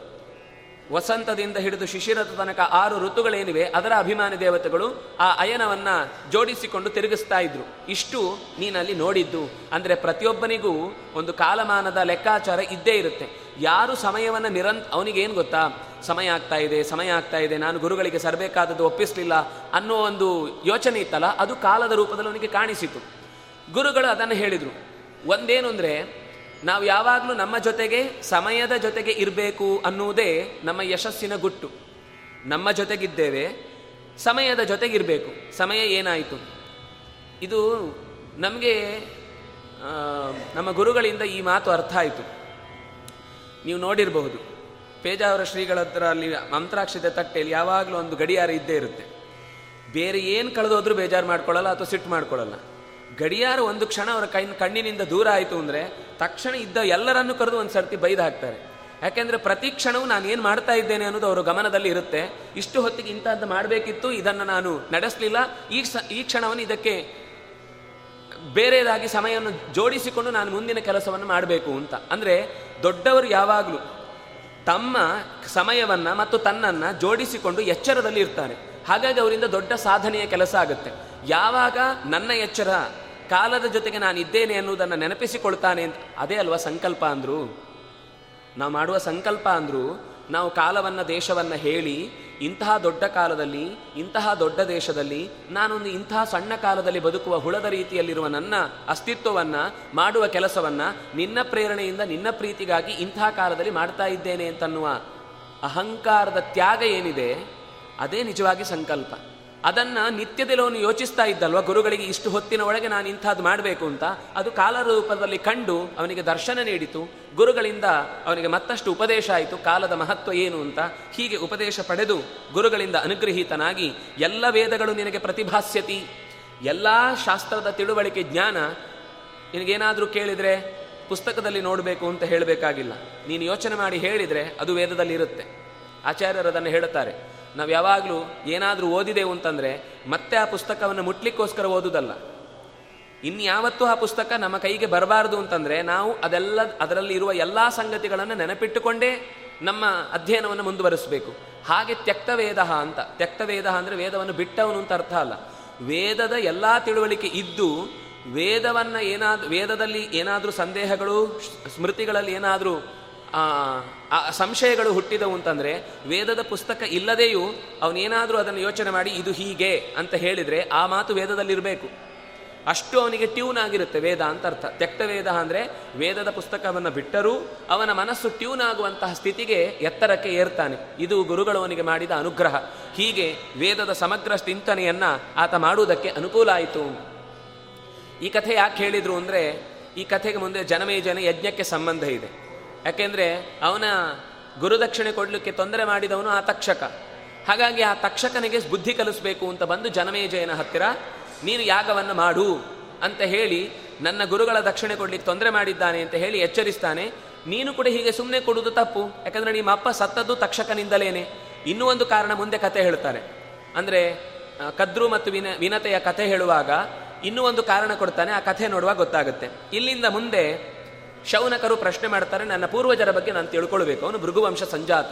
ಅದರಿಂದಾಗಿ ನನ್ನ ಪೂರ್ವಜರ ಬಗ್ಗೆ ಹೇಳಿ ಅಂತ ಸೂತಪುರ ಸೌತಿಗಳ ಹತ್ರ ಕೇಳಿದಾಗ ಚವನ ಋಷಿಯ ಕಥೆಯನ್ನು ಹೇಳುತ್ತಾನೆ. ಭೃಗುವಿನ ಹೆಂಡತಿ ಪುಲೋಮ ಅಂತ. ಅವರಿಬ್ಬರು ಚೆನ್ನಾಗಿ ದಾಂಪತ್ಯವನ್ನು ನಡೆಸಿ, ಯೋಗ್ಯವಾದ ನಿತ್ಯಾನುಷ್ಠಾನಗಳನ್ನು ಮಾಡಿಕೊಂಡು ಜೀವನವನ್ನು ನಡೆಸ್ತಾ ಇರ್ತಾರೆ. ಎಲ್ಲೋ ಒಂದು ಸರ್ತಿ ಭೃಗು ಕಾಡಿಗೆ ಸಮಿಧೆಯನ್ನು ತರಲಿಕ್ಕೆ ಹೋಗಿರ್ತಾನೆ. ಮನೆಯಲ್ಲಿ ನಿತ್ಯ ಅಗ್ನಿಯ, ಅಂದರೆ ಅಗ್ನಿಹೋತ್ರ ನಡೀತಾ ಇತ್ತು ಅದರಿಂದಾಗಿ ಅಗ್ನಿಯು ಆ ಮನೆಯ ಸುತ್ತಲಿನ ಎಲ್ಲವನ್ನು ರಕ್ಷಣೆ ಮಾಡಲಿಕ್ಕೋಸ್ಕರ ಜ್ವಾ, ಪ್ರಜ್ವಾಲಗೊಂಡು, ಪ್ರಜ್ವಲನೆಗೊಂಡು ಉರಿತಾ ಇರ್ತಾನೆ ಅಷ್ಟೊತ್ತಿಗೆ ಈ ಪುಲೋಮಾ ಅನ್ನುವ ಹೆಸರಿನ ಹೆಂಡತಿಯದ್ದೇ ಹೆಸರಿನ ಇನ್ನೊಬ್ಬ ರಾಕ್ಷಸ ಇದ್ದ. ಅವನ ಹೆಸರು ಪುಲೋಮಹ ಅಂತ, ಒಬ್ಬ ರಾಕ್ಷಸ. ಅವನು ಸೀದಾ ಆಶ್ರಮದ ಒಳಗೆ ಬಂದು, ಭೃಗುವಿನ ಆಶ್ರಮದ ಒಳಗೆ ಬಂದು ಆಕೆಯನ್ನು ಕದ್ದುಕೊಂಡು ಹೋಗಬೇಕು ಅಂತ ಪ್ರಯತ್ನ ಮಾಡುವಾಗ ಈ ಸಾಕ್ಷಿ ರೂಪದಲ್ಲಿ ನಿಂತ ಅಗ್ನಿ ನೋಡ್ತಾ ಇರುವುದನ್ನು ನೋಡಿ ನಿನ್ನನ್ನು ಹಾಗೆ ದಿಟ್ಟಿಸಿ ನೋಡಬೇಡ. ನನಗೂ ಕೂಡ ಇವಳ ಮೇಲೆ ಅಧಿಕಾರ ಇದೆ. ಅದಕ್ಕೋಸ್ಕರ ನಾನು ಬಂದಿದ್ದೇನೆ. ಅವನು ತುಂಬ ಚೆನ್ನಾಗಿ ಹೇಳ್ತಾನೆ ಅಭ್ಯಾಗತಂತು ತದ್ರಕ್ಷ ಪುಲೋಮ ಚಾರುದರ್ಶನ ನ್ಯವಂತ್ರಯತ ವನ್ಯೇನ ಫಲಮೂಲಾದಿನ ತದಾ. ಅವಳಿಗೆ ಫಸ್ಟು ಹಣ್ಣು ಹಂಪಲುಗಳನ್ನೆಲ್ಲ ಕೊಟ್ಟು ಬಾ ನನ್ನ ಜೊತೆಗೆ ಅಂತ ಕರೀತಾನೆ ಆ ಹೆಣ್ಣುಮಗಳನ್ನು. ಅಗ್ನಿಯನ್ನು ನೋಡಿ ಅವನಿತ್ರ ಹೇಳ್ತಾನೆ, ನಾನೇನು ತಪ್ಪು ಮಾಡ್ತಾ ಇಲ್ಲ, ನಾನು ಸರಿಯಾಗೇ ಮಾಡ್ತಾ ಇದ್ದೇನೆ. ಏನು ಸರಿ ಮಾಡ್ತಾ ಇದ್ದೇನೆ ಅಂದರೆ? ಭೃಗುವಿನ ಹೆಂಡತಿ ಅಲ್ವ ಅವಳು? ನೀನು ಅನ್ಕೊಂಡ ಹಾಗೆ ಭೃಗುವಿನ ಹೆಂಡತಿ ಅಲ್ಲ ಅವಳು. ಮತ್ತೆ? ಯಾಕೆಂದ್ರೆ ಎಲ್ಲರ ಹತ್ರ ಅವರದ್ದೇ ಆದ ಒಂದು ಲಾಜಿಕ್ ಇರುತ್ತೆ. ನಾವೇನೇ ತಪ್ಪು ಮಾಡುವಾಗಲೂ, ನಾನು ಮಾಡುವ ತಪ್ಪಿಗೆ ನನ್ನದೇ ಆದ ಒಂದು ಕಾರಣಗಳಿವೆ. ಅವನು ಹೇಳ್ತಾನೆ, ಹಿಂದೆ ಸಾಹಿ ಪೂರ್ವಂ ವೃತಾತೇನ ಪುಲೋಮ್ನಾತು ಶುಚಿಸ್ಮಿತ ತಾಂತು ಪ್ರಾದಾತ್ ಪಿತಾ ಪಶ್ಚಾತ್ ಭೃಗವೇ ಶಾಸ್ತ್ರವತ್ತದ. ಈ ಹುಡುಗಿ ಚಿಕ್ಕವಳಿದ್ದಾಗ ತುಂಬ ತೊಂಟೆ ಮಾಡ್ತಾ ಇದ್ಲು ಅಂತ ಅಪ್ಪ, ನಿನ್ನನ್ನು ಗುಮ್ಮನಿಗೆ ಕೊಡ್ತೇನೆ ಅಂತ ನಾವು ಹೇಳ್ತೀವಲ್ವ? ಹಾಗೆ ನಿನ್ನನ್ನು ರಾಕ್ಷಸನಿಗೆ ಕೊಡ್ತೇನೆ ಅಂತ ಯಾವಾಗಲೂ ಅವಳ ಅಪ್ಪ ಗದರಿಸ್ತಾ ಇದ್ದ. ಅಂದರೆ ಅದು ಆ ಥರ ಇಲ್ಲ ಅಲ್ಲಿ, ವಸ್ತುತಃ ಗದರಿಸ್ತಾ ಇದ್ದದ್ದು. ಅವನೇನು ಅನ್ಕೊಂಡ? ನನಗೇ ಈ ಹುಡುಗಿಯನ್ನು ಮದುವೆ ಮಾಡಿ ಕೊಡ್ತಾರೆ ಅವನು ಕಾಯ್ತಾ ಇದ್ದೆ ಪ್ರತಿ ದಿವಸ ಹೇಳಿದಾಗೆಲ್ಲ ಕಿಟಕಿ ಹತ್ರ ಬಂದು ಬಹಳ ಕಿವಿಗೆ ಆನಂದ. ಇವಳು ಬೆಳೀತಾಳೆ, ನನಗೆ ಇವಳಪ್ಪ ಮದುವೆ ಮಾಡಿ ಕೊಡ್ತಾನೆ ಅಂತ ಆ ಹುಡುಗಿಯ ಅಪ್ಪ ಹೇಳಿದ ಮಾತನ್ನು ಬಹಳ ಗಂಭೀರವಾಗಿ ಸ್ವೀಕರಿಸಿ, ಅವಳು ಬೆಳೆದು ನಿಂತು ಬಹಳ ದಿವಸದ ಮಧ್ಯದಲ್ಲಿ ಆಕೆಯನ್ನ ನಾಪತ್ತೆ. ಅವಳು ಕಾಣಲಿಲ್ಲ. ಈಗ ಮತ್ತೆ ಭೃಗುವಿನ ಆಶ್ರಮದಲ್ಲಿ ಕಂಡದ್ದು ನೋಡಿ ಓಡಿ ಬಂದು ಆಕೆಯನ್ನು ನಾನು ಕರ್ಕೊಂಡು ಹೋಗಬೇಕು. ನಾನು ಬಾಲ್ಯದಿಂದಲೇ ಮನಸ್ಸು ಕೊಟ್ಟು ಆಕೆಯನ್ನು ಪ್ರೀತಿಸಿ, ನನ್ನವಳಂತ ನಾನು ಯೋಚಿಸಿ ಈಗ ಕರ್ಕೊಂಡು ಹೋಗ್ತಾ ಇದ್ದೇನೆ. ನನ್ನವಳನ್ನೇ ನಾನು ಕರ್ಕೊಂಡು ಹೋಗ್ತಾ ಇರೋದು ಇನ್ನೊಬ್ಬರದ್ದು ಸಂಬಂಧ ಇಲ್ಲ ಅಂತ. ಅಂದರೆ ನಾವು ಮಾತು ಹೇಳುವಾಗಲೂ ಬಹಳ ಎಚ್ಚರ ಇರಬೇಕು ಅಂತ. ಮಕ್ಕಳಿಗೆ ನಾವು ಗದರುವಾಗ ಹೇಳ್ತೇವೆ ನಿಮ್ಮ ಅಂದರೆ ಎಷ್ಟೋ ಸಂದರ್ಭದಲ್ಲಿ ಆಡಿದ ಮಾತಿನಲ್ಲಿ ಹಿಂದೆ ಮುಂದೆ ಯೋಚನೆ ಇಲ್ಲದೆ ಇದ್ದಾಗ ಅದು ನಾವು ಅಸ್ತು ದೇವತೆಗಳು ಕೆಲಸ ಮಾಡ್ತಾರೆ ಅಂತ ಹೇಳ್ತಾವಲ್ಲ. ನಿಮ್, ಈ ಮ, ನಿನ್ನನ್ನು ಕೊಂಡು ಹೋಗಿ ರಾಕ್ಷಸನಿಗೆ ಕೊಡ್ತೇನೆ. ಇದೇ ಥರದ ಒಂದು ಸಿಟ್ಟಿನ ಮಾತು ನಚಿಕೇತನ ಸಾವಿಗೆ ಕಾರಣ ಆಯಿತು. ಅಪ್ಪ ಸಿಟ್ಟಿನಿಂದ ಬೈದದ್ದು. ಮೃತ್ಯವೇತ್ವಾ ದದಾನಿ ಅಂತ. ಆದರೆ ಅದು ನಿಜವಾಗಿ ಏನಾಯಿತು? ಕೊನೆಗೆ ಮೃತ್ಯು ತಗೊಂಡು ಹೋದ. ಹಾಗೆ ಇವನು ಕೂಡ ರಾಕ್ಷಸನಿಗೆ ಕೊಡ್ತೇನೆ ರಾಕ್ಷಸನಿಗೆ ಕೊಡ್ತೇನೆ ಅಂತ ಅಪ್ಪ ಹೇಳಿದ ಹತ್ತಾರು ಬಾರಿಯ ಮಾತನ್ನ ತನ್ನ ಮನಸ್ಸಿನಲ್ಲಿ ಈಕೆಯನ್ನು ನಾನು ಸ್ವೀಕರಿಸಿದ್ದೇನೆ ಅಂತ ಹೇಳಿ ಮಾನಸಿಕವಾಗಿ ನಾನು ಆಕೆಯ ಗಂಡ, ಅವಳು ನನ್ನ ಹೆಂಡತಿ ಅಂತ ಯೋಚನೆ ಮಾಡಿ ಇಲ್ಲಿ ಎಳ್ಕೊಂಡು ಹೋಗ್ಲಿಕ್ಕೆ ಬಂದ. ಅಗ್ನಿ ಹತ್ರ ಕೇಳ್ತಾನೆ ನಾನು ತಪ್ಪು ಮಾಡ್ತಾ ಇದ್ದಾನ ಹೇಳು. ಅಗ್ನಿಗೆ ಒಂದು ಕ್ಷಣ ಈ ಹಿಂದಿನ ಘಟನೆ ಅವನು ಹೇಳ್ತಾ ಇದ್ದಿದ್ದ ಅಪ್ಪ ಕೊಟ್ಟಾಗಿದೆ. ಅಪ್ಪ ನನಗೆ ಪ್ರಾದಾತ್. ಹಿಂದೆಯೇ ಕೊಟ್ಟು ಬಿಟ್ಟಿದ್ದಾನೆ ಈಗ ಭೃಗುವಿಗೆ ಕೊಟ್ಟಿದ್ದಾನೆ ಆದರೆ ನಾನು ಅದನ್ನು ಒಪ್ಲಿಕ್ಕೆ ಇರಲಿಲ್ಲ ಮೊದಲು ಯಾರಿಗೆ ಕೊಟ್ಟಿದ್ದು? ನನಗೆ ಕೊಟ್ಟಿದ್ದಾದ್ರೆ ನಾನೇ ಕರ್ಕೊಂಡು ಹೋಗ್ತೇನೆ ಅಂತ ಹೀಗೆ ವಾದ ಮಾಡಿದಾಗ ಅಗ್ನಿ ಕ್ಷಣ ಸ್ವಲ್ಪ ಮೌನ ವಹಿಸ್ತಾನೆ. ಏನು ಹೇಳಬೇಕು? ಈ ವ್ಯಕ್ತಿ ಹತ್ರ ನಾವು ಮಾತಾಡುವಾಗ, ಯಾರು ದುರುಳರಿರ್ತಾರೋ ಅವ್ರ ಹತ್ರ ಮಾತಾಡುವಾಗ ನಾವು ಎದ್ವಾ ತದ್ದು ಉತ್ತರ ಕೊಡ್ಲಿಕ್ಕೆ ಆಗುದಿಲ್ಲ ಸ್ವಲ್ಪ ಹ್ಯಾಂಡಲ್ ಮಾಡಬೇಕಾದ ಕ್ರಮದಲ್ಲಿ ಬೇರೆ ಥರ ಇದೆ ಅಂತ ಯೋಚಿಸಿ ಒಂದು ಕ್ಷಣ ತಾಳ್ಮೆಯಿಂದ ಏನು ಉತ್ತರ ಕೊಡುವುದು ಅಂತ ಯೋಚಿಸುವಷ್ಟರಲ್ಲಿ ಅವನು ಸೀದಾ ಅವಳನ್ನು ಎತ್ತಿಕೊಂಡು ಅಲ್ಲಿಂದ ಹೊರಟೋಗ್ಬಿಡ್ತಾನೆ. ಹೊರಟು ಹೋದರೆ ಆಕೆ ತುಂಬ ಹೆದರಿ ಬಿಡ್ತಾಳೆ ಗಾಬರಿಯಿಂದ ಬಹಳ ಹೆದರಿ ಏನು ಮಾಡಬೇಕು ಅಂತ ಗೊತ್ತಾಗದೆ ಭಗವಂತನನ್ನು ಪ್ರಾರ್ಥಿಸ್ತಾಳೆ. ಏನಿದು ಈ ಥರ ನನ್ನ ಪರಿಸ್ಥಿತಿ ಹೀಗೆ ಈ ರಾಕ್ಷಸನಿಂದ ಎಳೆದೊಳೆಯಲ್ಪಡುವಂತಾಯಿತಲ್ವಾ ಅಂತ. ಅಷ್ಟು ಹೊತ್ತಿಗೆ ಇದ್ದಕ್ಕಿದ್ದ ಹಾಗೆ ಗರ್ಭದಲ್ಲಿದ್ದ ಮಗು ಅದು ಜಾರಿ ಹೊರಕ್ಕೆ ಬಂದು ಬಿಡ್ತು ಬಂದ ಮಗು ಬೆಳಕಿನ ಮುದ್ದೆಯಾಗಿ ಹೊರಗೆ ಬಂತು. ಆ ಬೆಳಕಿನ ಮುದ್ದೆ ತಕ್ಷಣವೇ ಆ ರಾಕ್ಷಸನನ್ನು ನೋಡಿ ಸುಟ್ಟು ಹಾಕಿತು. ಚ್ಯವನ ಚ್ಯವನ ಅಂದರೆ ಚ್ಯುತ ಅಂತ ಜಾರಿದ್ದು ಅಂತ ಅರ್ಥ. ಗರ್ಭದಿಂದ ಜಾರಿ ತಾನೇ ಬೇಕು ಅಂತ ಹೊಟ್ಟೆಯಿಂದ ಹೊರಕ್ಕೆ ಬಂದು ಆ ರಾಕ್ಷಸನನ್ನು ಕೊಂದು ತಾಯಿಯ ಕಣ್ಣೀರನ್ನು ಒರೆಸುವಂತಹ ಶಕ್ತಿಯಿಂದ ಮಗು ಬೆಳೆದು ನಿಂತಿತು. ತಾಯಿಗೆ ಬಹಳ ಆನಂದ ಆಯಿತು. ಜಾರಿದ ಮಗು ಆದ್ರಿಂದಾಗಿ ನಾವು ಜಾರಿದರೆ ಬೀಳುವುದಷ್ಟೇ ಇವನು ಜಾರಿ ಎದ್ದ. ಎದ್ದವನೇ ತಾಯಿಯನ್ನೇ ಉಳಿಸಿದ. ತನ್ನ ತಾಯಿಯನ್ನ, ಯಾಕೆಂದ್ರೆ ಆ ಹುಟ್ಟಿನಿಂದಲೇ ತಂದೆಯ ಸಂಸ್ಕಾರದಿಂದ ವೇದಶಾಸ್ತ್ರಗಳ ತಿಳುವಳಿಕೆ ಚೆನ್ನಾಗಿ ಇತ್ತು ಅನ್ನುವ ಕಾರಣಕ್ಕೆ ತಾಯಿಯನ್ನು ಉಳಿಸಿ, ಅಳಬೇಡ ಅಮ್ಮ, ನಿನಗೆ ನಾನಿದ್ದೇನೆ ಅಂತ ರಕ್ಷಣೆಯ ಮಾತನ್ನು ಹೇಳಿದ. ಸರಿ, ಮಗು ಅಮ್ಮನನ್ನು ಕರ್ಕೊಂಡು ಆಶ್ರಮಕ್ಕೆ ಬಂದರು, ಆಗ ಭೃಗುವು ಬಂದ. ಆದ ಘಟನೆ ಗೊತ್ತಾಯಿತು. ಅಗ್ನಿಯ ಮೇಲೆ ಕೋಪ ಬಂತು. ಅಗ್ನಿ ಮಾಡ್ತಾ ಇರುವ ಅನ್ಯಾಯದ ಮೇಲೆ ಸಿಕ್ಕಾಪಟ್ಟೆ ಕೋಪ ಬಂತು. ಕೋಪ ಬಂದು ಅಗ್ನಿಗೆ ಶ ಅಗ್ನಿಗೆ ಶಪಿಸ್ತಾನೆ. ನೀನು ಮಾಡ್ತಾ ಇದ್ದದ್ದು ಯಾಕೆಂದರೆ ನಿನಗೆ ರಕ್ಷಣೆಗೆ ಅಂತ ಅಗ್ನಿಹೋತ್ರದ ಸಂದರ್ಭದಲ್ಲಿ ನಾವು ಮಾಡಿದ್ದು. ನೀನು ಏನು ಹೇಳದೆ ಮೌನವಾಗಿ ಇದ್ದೀಯಂತೆ ಅವಳ ಹತ್ರ ಕೇಳ್ತಾನೆ, ಹೌದು, ಅಗ್ನಿ ಸ್ವಲ್ಪ ಏನು ಉತ್ತರ ಕೊಡದೆ ಮೌನವಾಗಿದ್ದ? ಅವನು, ಹೌದು ಅಂತ ಅನ್ಕೊಂಡು, ಮೌನಂ ಸನ್ಮತಿ ಲಕ್ಷಣಂ ಅಂತ ಅನ್ಕೊಂಡು ಅಷ್ಟೊತ್ತಿಗೆ ನನ್ನನ್ನು ಕರ್ಕೊಂಡು ಹೋದ, ಇದಕ್ಕೆ ಕಾರಣ ಅಗ್ನಿ ಅಂತ. ಆದರೆ ವಸ್ತುತ ಅವನು ಹೇಳಿರ್ತಾನೆ, ನೋಡು, ಶಾಸ್ತ್ರ, ನಿನಗೆ, ನಿನ್ನ ಮನಸ್ಸಿನಲ್ಲಿ ಮಾತಿಗೆ ಅವಳನ್ನು ಕೊಟ್ಟದ್ದಾಗಿದ್ರೂ ಕೂಡ ಶಾಸ್ತ್ರ ಪ್ರಕಾರ ಅಗ್ನಿ ಸಾಕ್ಷಿಕವಾಗಿ ನನ್ನನ್ನು ಎದುರಿಗಿಟ್ಟು ಕೊಟ್ಟದ್ದು ಭೃಗುವಿಗೆ ಆದ್ರಿಂದಾಗಿ ನಿನಗೆ ಸಂಬಂಧಪಟ್ಟದ್ದಲ್ಲ ಅಂತ ಅವನು ಹೇಳಿರ್ತಾನೆ. ಆದರೆ ಅದು ಅವನ ತಲೆಗೆ ಹೋಗಿರೋದಿಲ್ಲ ರಾಕ್ಷಸನ ತಲೆಗೆ. ಯಾಕೆಂದ್ರೆ ನಾನು ಯೋಚನೆ ಮಾಡಿದ್ದು ಸರಿ ಅಂತ ಅನ್ನೋದು ಮೊದಲೇ ಯಾರು ತೀರ್ಮಾನ ಮಾಡಿರ್ತಾನೋ, ಅವನಿಗೆ ಆಮೇಲೆ ಏನೇ ಕಾರಣನ ಕೊಟ್ಟರು ಅದನ್ನು ಒಪ್ಲಿಕ್ಕೆ ಸಿದ್ಧ ಇಲ್ಲ. ಆದರೆ ಅಗ್ನಿಯ ಈ ನಿಧಾನದ ಗತಿ ಏನಿದೆ? ಇದು ಅವನಿಗೆ ಶಾಪಕ್ಕೆ ಕಾರಣ ಆಗುತ್ತೆ. ಸರ್ವಭಕ್ಷೋಭವ. ನೀನು ಇಲ್ಲ ಸಲ್ಲದ ಎಲ್ಲವನ್ನೂ ತಿನ್ನುವವನಾಗು. ಭಕ್ಷ್ಯವೋ ಅಭಕ್ಷ್ಯವೋ ನಿನಗೆ ಯಾವುದೂ ಲೆಕ್ಕಕ್ಕಿಲ್ಲ, ಎಲ್ಲವೂ ನಿನ್ನನ್ನು ಅನುಸರಿಸಿ ಬಂದಾಗ ಅದನ್ನು ತಿನ್ನುವವನಾಗು ನೀನು ಅಂತ ಶಪಿಸಿದ. ಅಗ್ನಿಗೆ ತುಂಬ ಬೇಜಾರಾಯಿತು. ಶಪ್ತಸ್ತು ಭೃಗಣ ವಹ್ನಿ ಕ್ರುದ್ಧೋ ವಾಕ್ಯಂ ಅಥಾಬ್ರವೀತ್. ಕ್ರುದ್ಧನಾಗಿ ಹೀಗೆ ಹೇಳಿದ, ಕಿಮಿದಂ ಸಾಹಸಂ ಬ್ರಹ್ಮನ್, ಕೃತವಾನಸಿ ಮಾಂ ಪ್ರತಿ, ಧರ್ಮೇ ಪ್ರಯತಮಾನಸ ಸತ್ಯಂಚ ವದತಃ ಸಮಂ, ಪೃಷ್ಟೋ ಯದಬ್ರವಂ ಸತ್ಯಂ ವ್ಯಭಿಚಾರೋತ್ರ ಕೋಮಮ. ನಾನು ಯೋಚನೆ ಮಾಡಿದೆ, ಅವನಿಗೆ ಹೇಗೆ ಹೇಳಬೇಕು ಅಂತ ಕ್ಷಣ ಯೋಚನೆ ಮಾಡಿದ್ದು ಸರಿನೇ. ನೀನು ನಿಮ್ಮ ಪ್ರಕಾರ ತಪ್ಪು ಅಂತ ಇಟ್ಟುಕೊಳ್ಳಿ. ಆದರೆ, ನಾನು ಏನು ತಪ್ಪು ಮಾಡಿದ್ದೇನೆ? ನಾನು ನನ್ನ ಸತ್ಯವನ್ನು ಯಥಾ ಪ್ರಕಾರ ಹೇಳಿದ್ದೇನೆ. ನೀನೊಬ್ಬ ಋಷಿಯಾಗಿ ಇಡೀ ಜಗತ್ತಿನ ದೇವತೆಗಳ, ಪಿತೃಗಳ ಎಲ್ಲ ಆಹುತಿಯನ್ನು ಕೊಂಡೊಯ್ಯುವ ಒಬ್ಬ ದೊಡ್ಡ ಜವಾಬ್ದಾರಿಲಿರುವವನಿಗೆ ಕೆಳಗಿನ ದೇವತೆ ನೀನೊಬ್ಬ ನನ್ನನ್ನು ಶಪಿಸುವುದು ಅಂದ್ರೆ ಏನರ್ಥ? ನಾನು ಸ್ವೀಕರಿಸಬೇಕಾಗಲಿಲ್ಲ.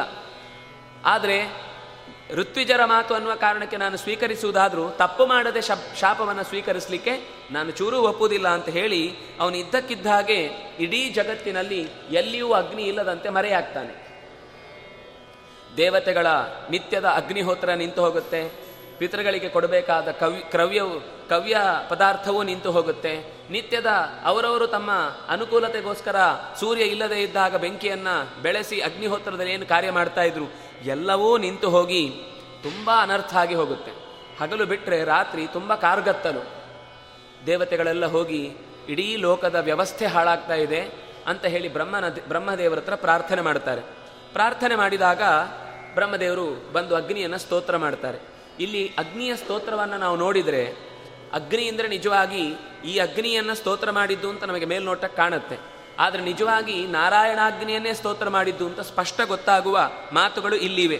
ಲೋಕಾನಾಮಿಹ ಸರ್ವೇಶಾಂ ತ್ವಂಕರ್ತ ಅಂತ ಏವಚ, ತ್ವಂ ಧಾರಯಸಿ ಲೋಕಾನ್ ಸ್ತ್ರೀನ್ ಕ್ರಿಯಾಣಾಂಚ ಪ್ರವರ್ತಕ, ತಥಾ ಕುರು ಲೋಕೇಶ ನೋಚ್ಛಿದ್ಯೇರನ್ ಯಥಾ ಕ್ರಿಯಾ ಒಳ್ಳೆ ಮಾತು ಹೇಳ್ತಾನೆ ಬ್ರಹ್ಮದೇವ. ಏನು ಅಂತ? ನಮಗೆ ಏನೋ ಒಂದು ಪ್ರೊಟೆಸ್ಟ್ ಮಾಡಬೇಕು ಅಂತ ಅನ್ನಿಸಿದಾಗ, ಮಾಡುವುದು ತಪ್ಪಲ್ಲ. ಆದರೆ ನಾವು ಮಾಡುವ ಪ್ರೊಟೆಸ್ಟ್ನಿಂದ ಲೋಕಕ್ಕೆ ತೊಂದರೆ ಆಗಬಾರ್ದು. ಲೋಕಸ್ಯ ಕ್ರಿಯಾಹ ನ ಛಿದ್ಯೇರನ್. ನೀನು ಮಾಡುವ ಹೋರಾಟದಿಂದ ಜನರಿಗೆ ತೊಂದರೆ ಆಗಬಾರ್ದು, ಸಾರ್ವಜನಿಕ ಆಸ್ತಿಪಾಸ್ತಿ ಹಾನಿ ಆಗಬಾರ್ದು. ಇವರ ಮೇಲಿನ ಕೋಪಕ್ಕೆ ಇಡೀ ಜಗತ್ತಿನಲ್ಲಿ ತಮ್ಮ ನಿತ್ಯದ ಅನ್ನದ ಕ್ರಿಯೆಗೋಸ್ಕರ ಅವರು ನಿನ್ನನ್ನು ಅವಲಂಬಿಸಿದ್ದಾರೆ. ಹೊಟ್ಟೆಯಲ್ಲಿ ಜೀರ್ಣಕ್ರಿಯೆ ಆಗುವುದು ನಿನ್ನಿಂದ. ಇದೆಲ್ಲವನ್ನು ನೀನು ಒಂದೇ ಕ್ಷಣದಲ್ಲಿ ನಿಲ್ಲಿಸಿ ಬಿಟ್ಟಿ ಅಂತಾದ್ರೆ ತಪ್ಪು ಮಾಡದವರಿಗೆಲ್ಲರಿಗೂ ನೀನು ಶಿಕ್ಷೆ ಕೊಟ್ಟ ದೋಷ ಬರುತ್ತೆ ಅದರಿಗೆ ಎಚ್ಚರದಿಂದ ನೀನು ಪ್ರೊಟೆಸ್ಟ್ ಮಾಡಬೇಕು. ಇದು ನಮಗೆ ಇವತ್ತು ಪಾಠ ಅಲ್ವಾ? ನಾವು ಇವತ್ತು ಏನಾದರೂ ಒಂದು ಅಕಾರ್ಯ ನಡೆಯಿತು ಅಂತಂದಾಗ ಕೋಪಕ್ಕೆ ಇಡೀ ಸಮಾಜದ ಎಲ್ಲ ಸೊತ್ತುಗಳನ್ನು ಹೌದು ಯಾರ್ದು, ಮತ್ತು ನಮ್ಮದೇ ನಾವೇ ಟ್ಯಾಕ್ಸ್ ಕಟ್ಟಿ ಸಮಾಜದಿಂದ, ಸರ್ಕಾರದಿಂದ ನಿರ್ಮಾಣವಾದ ವಸ್ತುಗಳು. ಬಸ್ಸನ್ನು ಪುಡಿ ಮಾಡಿದ, ಅಂಗಡಿಯನ್ನು ಪುಡಿಗಟ್ಟಿದ ಯಾರ ದುಡ್ಡು ಹೋಗುದು? ನಮ್ಮ ದುಡ್ಡನ್ನೇ ನಾವು ಕಳ್ಕೊಳ್ಳೋದು.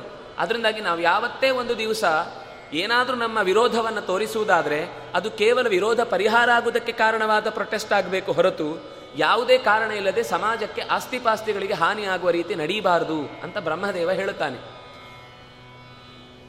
ಜಪಾನಿನಲ್ಲಿ ಇಂಥ ಒಂದು ಪ್ರೊಟೆಸ್ಟ್ ಮಾಡುವ ಒಂದು ವಿಶಿಷ್ಟವಾದ ಪದ್ಧತಿ ಇದೆ.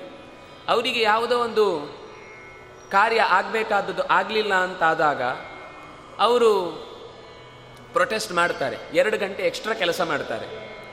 ಮಾಮೂಲು ಪ್ರತಿ ದಿವಸ ಎಷ್ಟು ಕೆಲಸ ಮಾಡ್ತಾರೋ ಅದಕ್ಕಿಂತ ಎರಡು ಗಂಟೆ ಎಕ್ಸ್ಟ್ರಾ ಕೆಲಸ ಮಾಡ್ತಾರೆ. ಸುಮ್ಮನೆ ಉದಾಹರಣೆಗೆ ಹೇಳುವುದಾದರೆ ಕೆಲಸ ಮಾಡುವಾಗ ಯಾವುದೋ ಒಂದು ಶೂ ಕಂಪನಿ ಅಂತ ಇಟ್ಕೊಳ್ಳಿ. ಅದರ ಎರಡು ಗಂಟೆ ಎಕ್ಸ್ಟ್ರಾ ಕೆಲಸ ಏನು ಮಾಡೋದು ಅಂದರೆ, ಒಂದು ಐದು ದಿವಸವೋ ಆರು ದಿವಸ ಎಷ್ಟು ದಿವಸ ಅದು ಪ್ರೊಟೆಸ್ಟ್ ನಡೆಯುತ್ತೋ ಅಷ್ಟು ದಿವಸವು ಬರೀ ಬಲಗಾಲಿನ ಶೂ ಮಾತ್ರ ಮ್ಯಾನುಫ್ಯಾಕ್ಚರಿಂಗ್ ಆಗುತ್ತೆ. ಐದು ದಿವಸವು ಎರಡೆರಡು ಗಂಟೆ ಒಂದು ರಾಶಿಗಟ್ಟಲೆ ಲಾಟ್ಗಟ್ಟಲೆ ಬಂದು ಬೀಳುತ್ತೆ. ಆದರೆ ಅದು ಮಾಲೀಕರಿಗೆ ಯಾವ ಉಪಯೋಗವೂ ಇಲ್ಲ. ಕೊನೆಗೆ ಅವರಿಗೆ ಬೇಕಾದನ್ನು ಕೊಟ್ಟರೆ ಆಮೇಲೆ ಮತ್ತೆ ಎಡಗಾಲಿನ ಶೂವನ್ನು ಅವರು ಯಥಾ ಪ್ರಕಾರ ಮ್ಯಾನುಫ್ಯಾಕ್ಚರಿಂಗ್ ಮಾಡಿದರೆ, ಹಿಂದೆ, ಹಿಂದಿನ ದಿವಸದಲ್ಲಿ ಮಾಡಿದ ಹೋರಾಟದ ಯಾವ ಕ್ಷಣವೂ ವ್ಯರ್ಥ ಆಗಲಿಲ್ಲ. ಅವರಿಗೆ ಬೇಕಾದ ಬೇಡಿಕೆಯೂ ಈಡೇರಿತು. ಒಟ್ಟು ದೇಶಕ್ಕೆ ವಸ್ತುತಃ ತುಂಬ ಪೇಟ್ರಿಯಾಟಿಸಮ್ ನೋಡು, ನೋಡುವುದು ನಾವು ಆ ದೇಶದಲ್ಲಿ, ನಲವತ್ತೈದರ ಇಸ್ವಿಯಲ್ಲಿ ಧೂಳಾಗಿ ಹೋಗಿದ್ದ ಆ ದೇಶ ಇವತ್ತು ಮುಂಚೂಣಿಯಲ್ಲಿ ಇದೆ ಅಂದರೆ ಅವರಲ್ಲಿರುವಂತಹ ಆ ಆತ್ಮವಿಶ್ವಾಸ ಮತ್ತು ತನ್ನ ದೇಶಕ್ಕಾಗಿ ತಾನು ಇರಬೇಕು ಅನ್ನುವ ಎಚ್ಚರ. ನಮ್ಮಲ್ಲಿ ಎಲ್ಲವೂ ಅರ್ಧರ್ಧ. ಆ ಕಡೆ ದೇಶಭಕ್ತಿ ಇಲ್ಲ, ದೇವಭಕ್ತಿ ಇಲ್ಲ, ಸ್ವಲ್ಪ ದೇಹಭಕ್ತಿ ಇದೆ ಅಷ್ಟೇ. ನಾನು ಚೆನ್ನಾಗಿ ಕಾಣಬೇಕು, ನಾನು ಹೀಗೆ ತಿಂದು ದಪ್ಪ ಆಗಬೇಕು, ಉದ್ದ ಆಗಬೇಕು, ಎತ್ತರ ಆಗಬೇಕು, ನೋಡಲಿಕ್ಕೆ ಆಕರ್ಷಕವಾಗಿರಬೇಕು ಅಂತ ಇಂಥ ಒಂದು ಪ್ರಜ್ಞೆ ಬಿಟ್ಟರೆ ಅದಕ್ಕೆ ಬೇಕಾದ ಎಲ್ಲ ಚಟುವಟಿಕೆನೂ ನಾವು ಮಾಡ್ತೇವೆ ಅಂತಿಲ್ಲ. ಮೇಲ್ನೋಟಕ್ಕೆ ಕಂಡ್ರೆ ಸಾಕು, ಮೇಕಪ್ನಿಂದ ಕಂಡ್ರೂ ಸಾಕು ನಾವು. ಒಳಗಿನಿಂದ ಎಲ್ಲ ಅಲಾಲ್ ಟೋಪಿ ಏನು, ಒಳಗೆ ಖಾಲಿ ಖಾಲಿ ಇದ್ರೂ ತೊಂದರೆ ಇಲ್ಲ. ವಸ್ತುತಃ ಮೂರೂ ಸರಿಯಾಗಿದ್ದರೆ ಮಾತ್ರ ದೇಹವೂ ಬೇಕು. ನಮ್ಮ ಕರ್ತವ್ಯವನ್ನು ನಾವು ಚೆನ್ನಾಗಿ ನೆರವೇರಿಸಲಿಕ್ಕೆ ದೇಹದ ಶಕ್ತಿಯೂ ಬೇಕು. ಅದನ್ನು ಮಧ್ವಾಚಾರ್ಯರು ಅವರ ಜೀವನದ ಚರಿತ್ರೆಯಲ್ಲಿ ತೋರಿಸಿಕೊಡ್ತಾರೆ, ತಮ್ಮ ಶಿಷ್ಯರಿಗೆ ರಸ್ಲಿಂಗ್ ಹೇಳಿಕೊಟ್ಟವರು ಅವರು. ಯಾಕೆಂದರೆ ಕೇವಲ ಬುದ್ಧಿಶಕ್ತಿಯಿಂದ ಮಾತ್ರ ಆಗುವುದಿಲ್ಲ ದೇಶ ನಡೆಸಲಿಕ್ಕೆ. ತೋಳಿನ ಬಲವೂ ಬೇಕು ಅಂತ. ಅದು ನರಸಿಂಹನ ಅವತಾರದ ಕಥೆಯೂ ಅದನ್ನೇ ಹೇಳುವುದು. ಕೇವಲ ತಲೆ ಮಾತ್ರ ಗಟ್ಟಿ ಇದ್ರೆ ಸಾಕಾಗುವುದಿಲ್ಲ ತೋಳು ಗಟ್ಟಿ ಇರಬೇಕು ಅಂತ. ಹಿರಣ್ಯಕಶಿಪು ತೋಳಿನ ಬಲದಿಂದ ಜಗತ್ತನ್ನು ಗೆದ್ದ. ಆದರೆ ಜ್ಞಾನದ ಬಲ ಇರಲಿಲ್ಲ. ಅದಕ್ಕೆ ನರಸಿಂಹ ಜ್ಞಾನದ ಬಲ ಮತ್ತು ತೋಳಿನ ಬಲ. ಅದನ್ನು ತೋರಿಸ್ಲಿಕ್ಕೋಸ್ಕರ ಅರ್ಧ ಮನುಷ್ಯ, ಅರ್ಧ ಪ್ರಾಣಿಯ ರೂಪದಲ್ಲಿ, ಪ್ರಾಣಿಯ ಹಾಗೆ ತೋಳಿನ ಬಲ, ಮನುಷ್ಯನ ಹಾಗೆ ಬುದ್ಧಿಯ ಬಲ. ಇದನ್ನ ವ್ಯಕ್ತಪಡಿಸುವುದಕ್ಕೋಸ್ಕರ ನರಸಿಂಹನ ಅವತಾರ ಆದಂತೆ ಇಲ್ಲಿ ಅವನಿಗೆ ಎಚ್ಚರ ಕೊಡ್ತಾರೆ. ಅಂದರೆ ಮಾಡಬೇಕಾದ ಕರ್ತವ್ಯವನ್ನು ಸರಿಯಾಗಿ ಮಾಡಬೇಕು ಹೊರತು ಸಮಾಜಕ್ಕೆ ಅನ್ಯಾಯ ಆಗುವ ಹಾಗೆ ನಡೀಬಾರದು ಅಂತ. ಕೊನೆಗೆ ಅಗ್ನಿ ತನ್ನ ಪ್ರೊಟೆಸ್ಟ್ ಮಾಡ್ತಾ ಇದ್ದದನ್ನು ವಾಪಸ್ ತಗೊಳ್ತಾನೆ. ಬ್ರಹ್ಮದೇವರು ಹೇಳ್ತಾರೆ ಪಾಸಿಟಿವ್ ಆಗಿ ಯೋಚನೆ ಮಾಡು. ಏನು? ಸರ್ವಭಕ್ಷ ಆದಿ ಅಂತಂದರೆ ನಿನಗೆ ಲಾಭನೇ.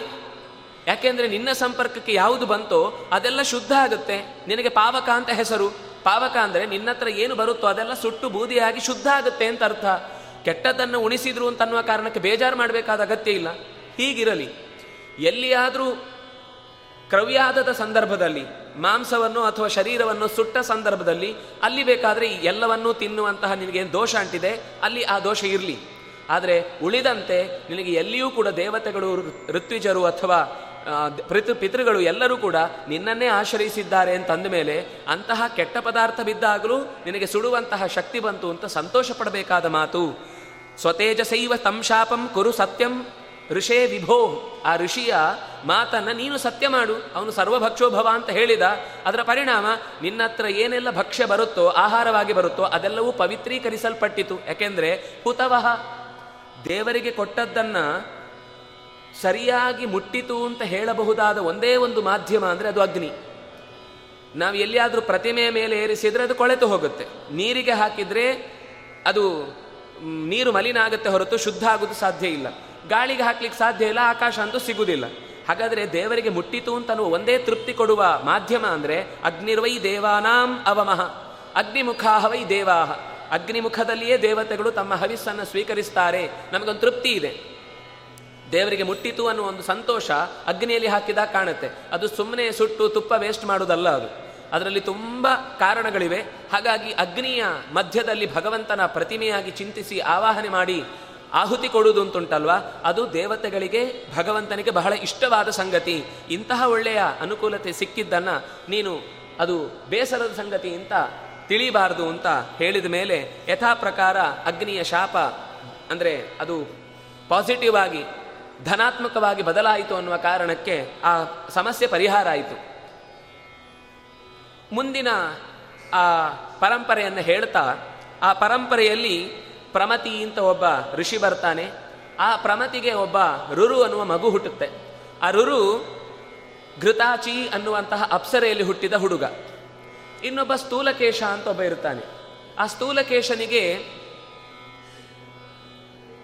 ಮೇನಕೆಯಲ್ಲಿ ಹುಟ್ಟಿದ ಒಂದು ಮಗು ಸಿಗುತ್ತೆ. ವಸುತಃ ಸ್ಥೂಲಕೇಶ ಒಬ್ಬ ಸಾಕು ವಿಭಾವಸು ಅನ್ನುವಂತಹ ಒಬ್ಬ ಗಂಧರ್ವನಲ್ಲಿ ಮೇನಕೆಯಲ್ಲಿ ಹುಟ್ಟಿದ ಮಗುವನ್ನು ಮಧ್ಯದಲ್ಲೇ ಬಿಟ್ಟು ಹೊರಟು ಹೋಗಿರ್ತಾರೆ.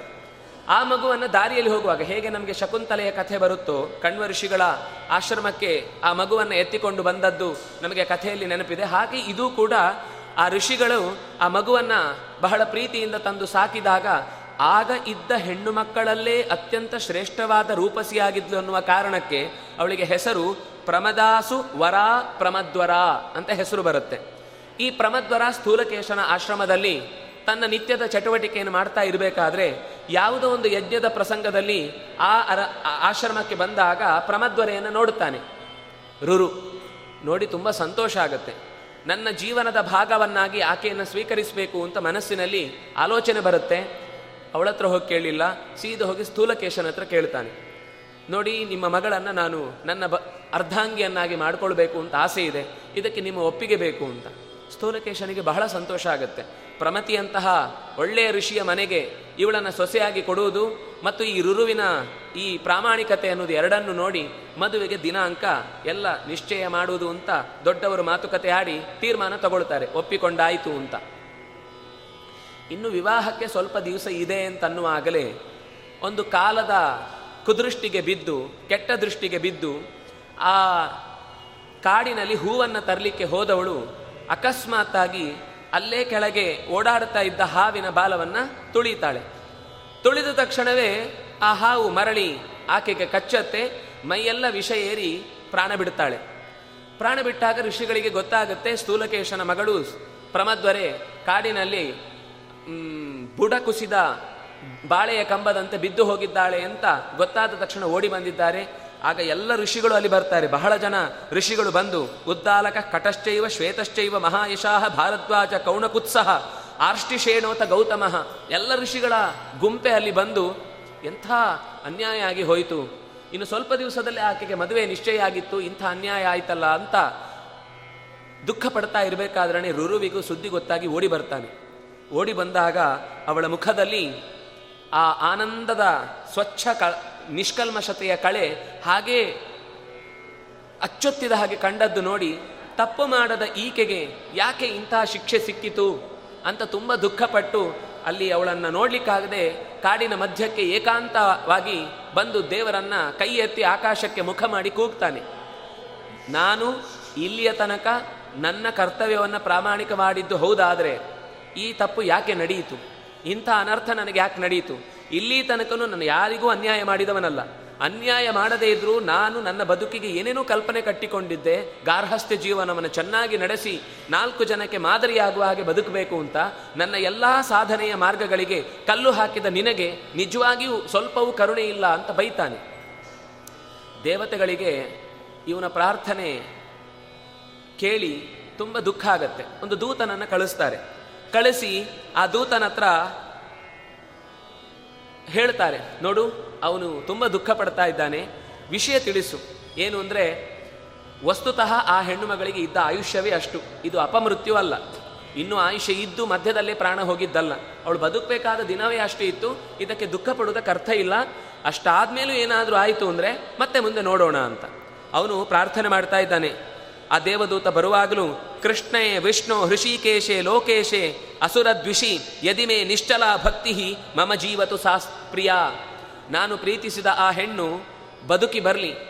ಒಂದು ವೇಳೆ ನಾನು ದೇವರನ್ನ ವಿಷ್ಣು, ಕೃಷ್ಣೇ, ಹೃಷಿಕೇಶೆ, ನನ್ನ ಎಲ್ಲ ಇಂದ್ರಿಯಗಳಲ್ಲಿ ನಿಂತು ಸದಾ ಸಾಧನೆಯನ್ನು ಮಾಡಿಸಿದಂತಹ ನನ್ನ ಮನಸ್ಸಿನ ಎಲ್ಲ ಪಾಪಗಳನ್ನು ಕಳೆಯುವ, ಸಂಸಾರದ ವಿಷವನ್ನು ದೂರ ಮಾಡುವ ನನ್ನ ಬದುಕಿನ ಕರ್ತವ್ಯಗಳಲ್ಲಿ ಒಳ್ಳೆಯದು ಕೆಟ್ಟದ್ದನ್ನು ಸರಿಯಾಗಿ ಯೋಚನೆ ಮಾಡಿ ಭಗವಂತನಿಗೆ ಒಪ್ಪಿಸ್ತಾ ಇರುವುದಂತಹ ಕರ್ತವ್ಯಗಳೆಲ್ಲವೂ ಸತ್ಯವಾದರೆ, ಅಥವಾ ದೇವತೆಗಳಿಗೆ, ಪಿತೃಗಳಿಗೆ, ಗುರುಗಳಿಗೆ, ನನ್ನ ತಂದೆ ತಾಯಿಗಳಿಗೆ ನಾನು ಮಾಡಿದ ಕರ್ತವ್ಯ ಅದು ಪ್ರಾಮಾಣಿಕವಾದದ್ದು ಹೌದಾದರೆ ಈ ತಪ್ಪು ನಡೀಬಾರದಿತ್ತು, ಯಾಕೆ ನಡೆಯಿತು ಅಂತ ನನಗೆ ಗೊತ್ತಾಗಬೇಕು ಅಂತ ಹೇಳುವಾಗ ದೇವದೂತ ಬಂದು ದೇವತೆಗಳ ಅಭಿಪ್ರಾಯವನ್ನು ಅವನ ಮುಂದೆ ಒಪ್ಪಿಸ್ತಾಳೆ.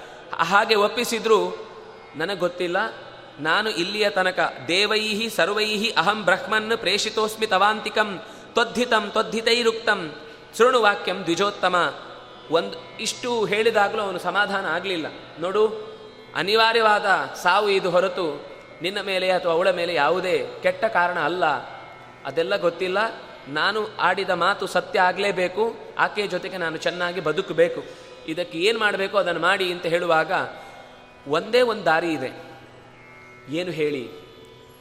ದೇವತೆಗಳೇ ಹೇಳಿ ಕಳುಹಿಸಿದ್ದಿಷ್ಟು. ನತು ಮರ್ತ್ಯಸ್ಯ ಧರ್ಮಾತ್ಮನ್ ಆಯುರಸ್ತಿ ಗತಾಯುಷಃ ಗತಾಯುರೇಶ ಕೃಪಣ ಗಂಧರ್ವಾಪ್ಸರಸೋತ್ಸುತ ತಸ್ಮಾತ್ ಛೋಕೆ ಮನಸ್ತಾತ ಮಾ ಕೃತಸ್ತುಂ ಕಥಂಚನ ಯದಿ ಇಚ್ಛಸಿ ತಂ ಕರ್ತುಂ ಪ್ರಾಪ್ಸಿಸೀಹ ಪ್ರಮಧ್ವರಾಂ ಆಯುಷೋರ್ಧಂ ಪ್ರಯಚ್ಛತ್ವಂ ಕನ್ಯಾಯೈ ಭೃಗುನಂದನ. ನಿನ್ನ ಆಯುಷ್ಯದಲ್ಲಿ ಅರ್ಧವನ್ನು ಆಕೆಗೆ ನೀನು ಕೊಡುವುದಾದರೆ ಆಕೆ ಮರಳಿ ಯಥಾ ಪ್ರಕಾರ ಮೊದಲಿನಂತೆ ನಿನ್ನ ಜೊತೆಗೆ ಹೆಜ್ಜೆ ಇಡಬಹುದು. ತಕ್ಷಣ ಹೇಳುತ್ತಾನೆ, ಇದರ ಮೇಲೆ ನಾನು ಮತ್ತೆ ಪ್ರಶ್ನೆ ಮಾಡುವುದಿಲ್ಲ. ಇದೇ ಸರಿ, ನನ್ನ ಆಯುಷ್ಯದ ಅರ್ಧವನ್ನು ನಾನು ಕೊಡ್ಲಿಕ್ಕೆ ಸಿದ್ಧ ಇದ್ದೇನೆ. ಅಂದರೆ, ಇನ್ನು ಮುಂದೆ ನೀನು ಎಷ್ಟು ಬದುಕಬೇಕಿತ್ತೋ ಅದರ ಅರ್ಧದಷ್ಟೇ ನೀನು ಬದುಕುವುದು. ಅವಳು ಕೂಡ ಅಷ್ಟೇ ಬದುಕುವುದು. ನಿಮ್ಮ ಇಬ್ಬರ ಆಯುಷ್ಯವು ಒಂದೇ ಥರ ಆಗುತ್ತೆ, ನಿನ್ನ ಮುಂದಿನ ಆಯುಷ್ಯದಲ್ಲಿ ಎಷ್ಟೋ ಭಾಗ ಲೋಪ ಆಗುತ್ತೆ, ತೊಂದರೆ ಇಲ್ವಾ? ನನಗೆ ಯಾವುದೂ ತೊಂದರೆ ಇಲ್ಲ, ಅವಳ ಜೊತೆಗೆ ಬದುಕುವ ಸ್ವಲ್ಪ ಕ್ಷಣವಾದರೂ ಸರಿ, ಧಾರ್ಮಿಕವಾಗಿ ನಾನು ಹೆಜ್ಜೆ ಇಟ್ಟದ್ದು ಹೌದಾದರೆ ಅದರಿಂದ ಬೇಕಾದಷ್ಟು ಸಾಧನೆ ಮಾಡಬಹುದು ಅಂತ ನನ್ನ ಅಭಿಪ್ರಾಯ. ಮಮ ಪ್ರಾಣ ಸಮಾಭಾರ್ಯ ದುಷ್ಟಾಸೀತ್ ಭುಜಗೇನಃ ತತ್ರವೇ ಸಭಯೋ ಸಮಯೋ ಘೋರಂ ಆತ್ಮನು ಆತ್ಮನೋರಗ ವೈಕೃತಃ. ಆಯಿತು, ಅವಳು ಎದ್ದು ಬಂದ್ಲು. ಎದ್ದು ಬಂದ ಮೇಲೆ ಆ ದೇವದೂತನ ಮಾತಿನಂತೆ ಅವಳಿಗೆ ಆ ಕಚ್ಚಿದ್ದ ವಿಷ ಪರಿಹಾರ ಆಯಿತು. ಪರಿಹಾರ ಆದಮೇಲೆ ಅವನಿಗೆ ಕೋಪ ಬಂತು. ನನ್ನ ಆಯುಷ್ಯದಲ್ಲಿ ಒಂದಿಷ್ಟು ಲೋಪ ಆಗಲಿಕ್ಕೆ ಕಾರಣ ಆ ಸರ್ಪ. ಸರ್ಪದ ಕಾರಣದಿಂದಾಗಿ ನನ್ನ ಅತ್ಯಂತ ಉತ್ತಮವಾದ ಮನುಷ್ಯ ಜನ್ಮದ ಆಯುಷ್ಯವನ್ನು ಕಳ್ಕೊಳ್ಳುವಂತಾಯಿತು. ಕಳ್ಕೊಂಡದಕ್ಕೆ ಬೇಜಾರಿಲ್ಲ. ಆದರೆ ಕಳ್ಕೊಂಡದ್ದ ಕಾರಣ ಯಾರು? ಆ ವ್ಯಕ್ತಿಯನ್ನು ನಾನು ಉಳಿಸಬಾರ್ದು ಅಂತ ಆಮೇಲೆ ಸಿಕ್ಕ ಸಿಕ್ಕಲ್ಲೆಲ್ಲ ಎಲ್ಲಿ ಸರ್ಪ ಕಂಡರೂ ಕೂಡ ಅದನ್ನು ಹೊಡೆದು ಸಾಯಿಸ್ತೇನೆ ಅಂತ ಒಂದು ವ್ರತವನ್ನು ತೊಟ್ಟ. ಇದೇನು ಅಂದರೆ ಕೆಲವು ಸರ್ತಿ ತುಂಬ ದೊಡ್ಡವರು ಕೂಡ ತುಂಬ ಯಾವುದೋ ಒಂದು ವಿಷಯಕ್ಕೆ ಮೋಹಕ್ಕೊಳಗಾದಾಗ ಆ ತಪ್ಪು ಅನ್ನೋದು ತಪ್ಪು ಅಂತ ಗೊತ್ತಾಗದೆ ಕೋಪದ ಕೈಗೆ ಬುದ್ಧಿಯನ್ನು ಕೊಟ್ಟು ತಪ್ಪು ಮಾಡುತ್ತಾರೆ. ಹೀಗೆ ಸ್ವಲ್ಪ ದಿವಸ ಇವನ ತಪ್ಪು ನಡೀತಾ ಹೋಯಿತು. ಅದಕ್ಕೊಂದು ಕಾರಣವನ್ನು ಹೇಳುತ್ತಾರೆ. ಅಂದರೆ ಕೆಲವು ಸರ್ಪಗಳು ಆ ಕಾಲದಲ್ಲಿ, ಅದು ಮುಂದೆಯೂ ಕಥೆಯಲ್ಲಿ ವಿನತೆಯ ಕದ್ರುವಿನ ಕಥೆಯಲ್ಲೂ ಬರುತ್ತೆ, ಪ್ರಾಣ ಕಳ್ಕೊಂಡ ಮಧ್ಯದಲ್ಲಿ ಒಂದು ಕೆರೆ ಹಾವು ಸಿಗುತ್ತೆ ಅವನಿಗೆ ಇದ್ದಕ್ಕಿದ್ದ ಹಾಗೆ ಚೆನ್ನಾಗಿ ಸಂಸಾರ ನಡೆಸ್ತಾ ಇದ್ರೂ ಕೂಡ ಸಿಕ್ಕ ಸಿಕ್ಕಲ್ಲಿ ಇದೊಂದು ಅನರ್ಥವಾದ ಕೆಲಸ ಮಾಡುವಾಗ ಒಂದು ದಿವಸ ಒಂದು ಟುಂಡುಭ ಅನ್ನುವ ಹೆಸರಿನ ಕೇರೆ ಹಾವು ಸಿಗುತ್ತೆ. ಇವು ನಿನ್ನೇನು ಕೈಯಲ್ಲಿ ಬಡಿಗೆ ತಗೊಂಡು ಅದರ ತಲೆ ಮೇಲೆ ಹೊಡಿಬೇಕು ಅಂತಂದಾಗ ಅದು ವಾಪಸ್ ಮಾತಾಡುತ್ತೆ. ನನಗೇನು ಮಾಡಿದ್ದೇನೆ ಅಂತ ನನ್ನ ನೀನು ಕೊಲ್ತಾ ಇದ್ದಿ ಹೇಳಿಕೊಳ್ಳು. ನಿನಗೇನಾದರೂ ಅನ್ಯಾಯ ಮಾಡಿದರೆ ನನ್ನ ತಲೆ ಹೊಡಿ ನನಗೆ ಬೇಜಾರಿಲ್ಲ. ನಾನೇನು ತಪ್ಪು ಮಾಡಿದ್ದೇನೆ ಹೇಳು. ಇದ್ದಕ್ಕಿದ್ದ ಹಾಗೆ ಇವನಿಗೆ ಈ ಡುಂಡುಬ ಮಾತಾಡಿದ್ ನೋಡಿ ಬಹಳ ಆಶ್ಚರ್ಯ ಆಯಿತು. ಅನ್ಯೇತತೆ ಭುಜಗ ಬ್ರಹ್ಮನ್ ದಹಂತೀಹ ಮಾನವಾನ್, ಡುಂಡುಭಾನ್, ಅತಿ ಅಹಿಗಂಧೇನ ನತ್ವಂ ಹಿಂಸಿತು ಮರಹಸಿ. ಅವನಿಗೆ ಉತ್ತರ ಸಿಗಲಿಲ್ಲ. ಏನು ಹೇಳಬೇಕು ಗೊತ್ತಾಗಲಿಲ್ಲ. ಸುಮ್ಮನೆ ನಿಂತಿದ್ದ.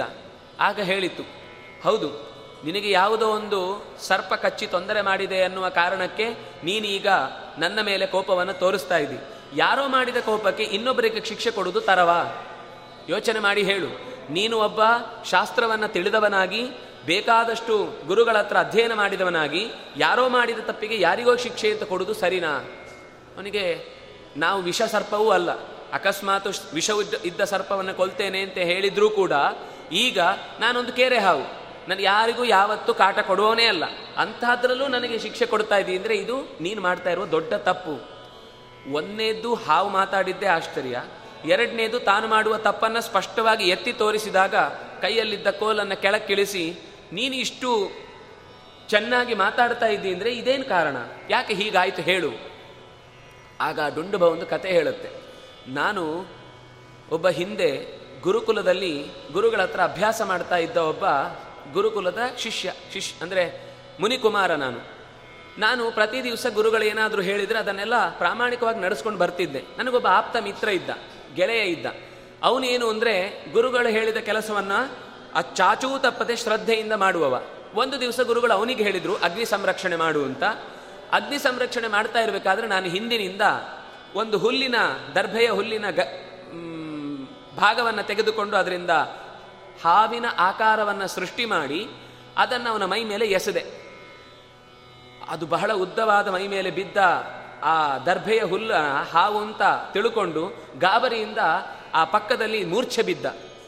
ಮೂರ್ಛೆ ಬಿದ್ದಾಗ ಅವನಿಗೆ ಅಗ್ನಿ ಕಾರ್ಯದ ಮಧ್ಯದಲ್ಲಿ ಆ ತೊಡಕಾಗಿದ್ದಕ್ಕೆ ಅವನಿಗೆ ಕೋಪ ಬಂತು. ಗುರುಗಳು ಹೇಳಿದ ಕೆಲಸವನ್ನು ನನಗೆ ಮಾಡಿಸ್ಲಿಕ್ಕಾಗಲಿಲ್ಲ, ಮಧ್ಯದಲ್ಲಿ ಒಂದು ಮೈಲಿಗೆ ಆಯಿತು ಅಂತ ಅನ್ನುವ ಭಾವದಿಂದ, ಏಕಾಗ್ರತೆ ತಪ್ಪಿತು ಅನ್ನೋ ಕೋಪದಿಂದ ವಿನಾಕಾರಣ ನನ್ನ ಮೇಲೆ ನೀನು ಈ ಹಾವನ್ನು ಎಸೆದು ನನ್ನ ಕರ್ತವ್ಯಕ್ಕೆ ಭಂಗ ತಂದಿದ್ದಿ, ನೀನು ಕೂಡ ಹಾವಾಗಿ ಹೋಗು ಅಂತ ಶಪಿಸಿದ. ಆದರೆ ಏನು ಅಂದರೆ ಕಚ್ಚದ ಹಾವನ್ನು ನೀನು ನನ್ನ ಮೇಲೆ ಹಾಕಿದ್ದಕ್ಕೋಸ್ಕರ ಅವನು ತಪ್ಪಾಯಿತು ಅಂತ ಕೇಳ್ತಾನೆ. ನಂದು ತಪ್ಪಾಯಿತು, ಗೊತ್ತಿಲ್ಲದೆ ಅನ್ಯಾಯ ಮಾಡಿದೆ ನಿನಗೆ ತೊಂದರೆ ಮಾಡ್ಬೋ, ಮಾಡಬೇಕು ಅಂತಿರಲಿಲ್ಲ. ತುಂಟತನದಿಂದ ಏನೋ ತಪ್ಪು ಮಾಡಿದೆ ಅಕಸ್ಮಾತ್ ಆಗಿ ಆಗಿದ್ದು ಕ್ಷಮಿಸು ಅಂತ. ನಿನ್ನ ಹಾವು ಅನ್ನುವ ಶರೀರ ಅನ್ನೋದು ಬರುವುದು ತಪ್ಪಿಸ್ಲಿಕ್ಕೆ ಸಾಧ್ಯ ಇಲ್ಲ. ಆದರೆ ನೀನು ಹಾಕಿದ ಆ ಸರ್ಪ, ದರ್ಭೆದ್ದೇನಿದೆ, ಅದು ಏನು ಅಪಾಯಕಾರಿ ಅಲ್ಲ ಅದರಿಂದಾಗಿ ನೀನು ಅಪಾಯಕಾರಿ ಅಲ್ಲದ ಒಂದು ಕೆರೆ ಹಾವಾಗಿರ್ತಿ. ನನಗೆ ಪರಿಹಾರ ಹೇಳಬೇಕು ಅಂತ ಅವನು ಕೇಳಿದಾಗ, ನಿನಗೊಬ್ಬ ಸರ್ಪದ ಮೇಲೆ ಅತ್ಯಂತ ಕೋಪಿಷ್ಠನಾದ ಒಬ್ಬ ಒಳ್ಳೆಯ ತಪಸ್ವಿ ನಿನ್ನ ಹತ್ರ ಭೇಟಿಯಾಗಿ ಮಾತಾಡ್ಲಿಕ್ಕೆ ಬಂದಾಗ, ನಿನ್ನನ್ನು ಕೊಲ್ಲಿಕ್ಕೆ ಬಂದಾಗ ನಿನಗೂ ಹೆದರಿಕೆ ಆಗುತ್ತಲ್ವಾ? ಆವಾಗ ನಿನ್ನ ಹಳೆಯ ಸ್ಮರಣೆಯಿಂದಾಗಿ ಅವನು ಕೂಡ ನಿನ್ನ ಮೇಲೆ ಸಮಾಧಾನ ತೋರಿ ಮಾತಾಡಿದ್ದರ ಪರಸ್ಪರ ಪರಿಣಾಮದಿಂದ ಶಾಪ ವಿಮೋಚನೆಯಾಗಿ ಮತ್ತೆ ನೀನು ಮುನಿಕುಮಾರನಾಗ್ತಿ ಅಂತ ಪ್ರತಿಶಾಪವನ್ನು ಹೇಳ್ತಾನೆ ಇಷ್ಟು ಹೇಳಿದ ಮೇಲೆ ಅವನಿಗೆ ಆ ರುರುವನ್ನ ನೋಡಿ ನಮಸ್ಕರಿಸಿ ಅಡ್ಡ ಬಿದ್ದದ್ದಕ್ಕೆ ತಕ್ಷಣ ಮುನಿಕುಮಾರನ ಶರೀರ, ದಿವ್ಯ ಶರೀರ ಬರುತ್ತೆ. ದಿವ್ಯ ಶರೀರ ಬಂದು ಮತ್ತೊಂದು ಮಾತು ಹೇಳುತ್ತೇನೆ ನೆನಪಿಟ್ಟುಕೋ ಅಂತ ಅವನಿಗೆ ಉಪದೇಶ ಮಾಡುತ್ತಾನೆ. ಹಿಂಸೆ ಮಾಡುವುದು ಯಾವತ್ತೂ ಕೂಡ ಒಬ್ಬ ಶಾಸ್ತ್ರವನ್ನು ತಿಳಿದ ಜ್ಞಾನಿಯಾದ ವ್ಯಕ್ತಿಗೆ ಹೊಂದುವ ಮಾತಲ್ಲ, ಇನ್ನು ಮುಂದೆ ಯಾವತ್ತೂ ಕೂಡ ಹೀಗೆ ತಪ್ಪು ಕೆಲಸ ಮಾಡಬೇಡ ಅಂತ ಅವನಿಗೆ ಉಪದೇಶಿಸಿ, ಹೀಗೊಂದು ತಪ್ಪು ಮಾಡಿದ್ದಕ್ಕೋಸ್ಕರನೇ ದೊಡ್ಡ ಅನರ್ಥ ನಡೆಯಿತು ಹಿಂದೆ, ಕೊನೆಗೆ ಅದನ್ನು ನಿಲ್ಲಿಸಿದವನು ಒಬ್ಬ ಋಷಿಕುಮಾರನೇ. ನೀವು ಎಲ್ಲಿಯಾದರೂ ಅನ್ಯಾಯ ನಡೀತಾ ಇದ್ರೆ ಅದನ್ನು ನಿಲ್ಲಿಸುವವರಾಗಬೇಕು ಹೊರತು ನೀವೇ ಅದಕ್ಕೆ ಪ್ರಚೋದನೆ ಕೊಡೋರಾಗಬಾರ್ದು ಅಂತ ಹೇಳಿ ಏನದು ಕಥೆ ಅಂತ ಕೇಳಿದಾಗ ಅದು ಜನಮೇಜಯನ ಯಜ್ಞದ ಸಂದರ್ಭದಲ್ಲಿ ಆಸ್ತಿಕ ಅನ್ನುವ ಒಬ್ಬ ಮುನಿಕುಮಾರನೇ ಬಂದು ಈ ಸರ್ಪಗಳ ಯಾಗವನ್ನ ಮಾಡ್ತಾ ಇರುವ ಸಂದರ್ಭದಲ್ಲಿ ನಿಲ್ಲಿಸಿದ. ಅದರ ಡೀಟೇಲ್ ಹೇಳು ಅಂತ ಕೇಳಿದಾಗ ಇದನ್ನು ನಿನಗೆ ಈ ಪ್ರಶ್ನೆ ಇನ್ನೂ ಸ್ವಲ್ಪ ದಿವಸ ಹೀಗೆ ಮನಸ್ಸಿನಲ್ಲಿ ಕೊರೀತಾ ಇದ್ರೆ ಯಾರೋ ಒಬ್ಬರು ಬಂದು ನಿನಗೆ ಆ ಪ್ರಶ್ನೆಗೆ ಉತ್ತರ ಕೊಡ್ತಾರೆ. ನಾನು ಹೇಳಲ್ಲ, ನನಗೆ ಈಗ ಸಮಯ ಇಲ್ಲ ಅಂತ ಹೇಳಿ ಅವನು ಮರೆ ಆಗ್ತಾನೆ ಅದನ್ನೇ ಮುಂದೆ ಪ್ರಮತಿ ರುರುವಿಗೆ ಹೇಳ್ತಾನೆ ಆ ಪ್ರಮತಿ ರುರುವಿಗೆ ಹೇಳುವ ಕಥೆಯನ್ನ ಜನಮೇಜೆಯ ಸೌತಿಗೆ ಹೇಳಿದ್ದನ್ನ, ಜನಮೇಜಯನಿಗೆ ವೈಶಂಪಾಯನ ಹೇಳಿದ್ದನ್ನ ಇಲ್ಲಿ ಸೌತಿಗಳು ಶೌನಕರಿಗೆ ಹೇಳ್ತಾರೆ ಅಂದರೆ ಕಥೆ ಮತ್ತೆ ಒಳಗೊಳಗೆ ಬಂತು ಅಂತ. ಸರಿ, ಆ ಕಥೆ ಏನು? ಅದನ್ನು ನೀವು ನನಗೆ ಹೇಳಬೇಕು ಅಂತ ಅಪ್ಪನ ಹತ್ರ ಬಂದು ಕೇಳಿದಾಗ ಸ್ವಲ್ಪ ದಿವಸ ಕಳೆದ ಮೇಲೆ ಏನೋ ಒಂದು ಪ್ರಸಂಗಕ್ಕೆ ಅವರ ಮಧ್ಯೆಯಲ್ಲೂ ಇದೇ ಥರದ ಮಾತು ಬರುತ್ತೆ. ಹಿಂದೆ ಹೀಗಾಯಿತು ಅಂತ. ಹೌದಾ? ಹಾಗಾದ್ರೆ ನನಗೆ ಆ ಕಥೆ ಹೇಳಿ. ಅಂತ ಕೇಳ್ತಾನೆ ಹಾಗೆ ವೈಶಂಪಾಯನ ಮತ್ತು ಜನಮೇಜಯರ ನಡುವೆ ನಡೆದ ಸಂವಾದದ ಕಥೆಯನ್ನು ರುರು ಮತ್ತು ಪ್ರಮ ಪ್ರಮತಿಯ ನಡುವೆ ಆ ಸಂವಾದ ನಡೆಯಿತು. ಅದನ್ನು ಸೌತಿಗಳು ಶೌನಕರಿಗೆ ಇಲ್ಲಿ ಹೇಳಿದ್ದನ್ನು ನಾವು ಯೋಚನೆ ಮಾಡಬೇಕು. ಸರಿ, ಏನದು ಕಥೆ ಅಂತ ಹೇಳುವಾಗ ಆಸ್ತಿಕನ ಕಥೆಯನ್ನು ಹೇಳುತ್ತಾರೆ. ಜರತ್ಕಾರು ಅಂತ ಒಬ್ಬ ಹುಡುಗ ಇದ್ದ ಋಷಿಕುಮಾರ ಅವನು ಊರೂರು ಸುತ್ತುತ್ತಾ ಇದ್ದ ಊರೂರು ಸುತ್ತುತ್ತಾ ಇರಬೇಕಾದ್ರೆ ಅವನಿಗೆ ಇದ್ದಕ್ಕಿದ್ದ ಹಾಗೆ ಒಂದಿಷ್ಟು ಜನ ನೀರು ಬೇಕು ಅಂತ ಬಾಯಾರಿಕೆ ಆಗಿ ಬಾವಿಯ ಹತ್ತಿರಕ್ಕೆ ಹೋಗುವಾಗ ಬಿಳಲಿಗೆ ನೇತು ಬಿದ್ದ ಒಂದಿಷ್ಟು ಜನ ಪಿತೃದೇವತೆಗಳು ಕಾಣಿಸ್ತಾರೆ. ಅವರನ್ನು ಹೋಗಿ ಕೇಳ್ತಾನೆ, ಯಾಕೆ ನೀವು ಹೀಗೆ ತಲೆ ಕೆಳಗಾಗಿ ಬಿದ್ದಿದ್ದೀರಿ ಅಂತ? ಆಗ ಅವರು ಹೇಳ್ತಾರೆ, ನಮ್ಮ ವಂಶದ ಒಬ್ಬ ಹುಡುಗ ಯಾವುದೇ ಕರ್ತವ್ಯವನ್ನು ನಿರ್ವಹಿಸದೆ ನಮಗೆ ಮುಂದಿನ ಗತಿಗೆ ಹೋಗಲಿಕ್ಕೆ ಬೇಕಾದ ಸತ್ಕರ್ಮವನ್ನು ಮಾಡಿಲ್ಲ. ಅದರಿಂದಾಗಿ ನಾವು ಈ ರೀತಿ ಕಷ್ಟಪಡ್ತಾ ಇದ್ದೇವೆ ಅಂತ. ಅವರು ಯಾರು, ಇವನಿಗೇನು ಸಂಬಂಧ, ಅದರಿಂದಾಗಿ ಅವನು ಏನು ಆದೇಶ ಮಾಡ್ತಾರೆ ಅದನ್ನು ಜರತ್ಕಾರು ಹೇಗೆ ನಡೆಸ್ತಾನೆ, ಅದರಿಂದ ಮುಂದೆ ಆಸ್ತಿಕ ಯಾಕೆ ಬರ್ತಾನೆ, ಅವನಿಂದಾಗಿ ಯಜ್ಞ ಹೇಗೆ ನಿಲ್ಲತ್ತೆ ಅನ್ನುವ ಕಥೆಯನ್ನು ಮತ್ತೆ ನಾವು ನಾಳೆಯ ದಿವಸ ಸೇರಿದಾಗ ನೋಡೋಣ ಅಂತ ಹೇಳ್ತಾ, ಕಾಯೇನ ವಾಚ ಮನಸ ಇಂದ್ರಿಯರ್ವ, ಬುದ್ಧಿಯ ಆತ್ಮನಾವ, ಅನುಸೃತ ಸ್ವಭಾವ ಕರೋಮಿ ಯದ್ಯತ್ ಸಕಲಂ ಪರಸ್ಮೈ ನಾರಾಯಣಾಯೇತಿ ಸಮರ್ಪಯಾಮಿ. ಕೃಷ್ಣಾರ್ಪಣಮಸ್ತು.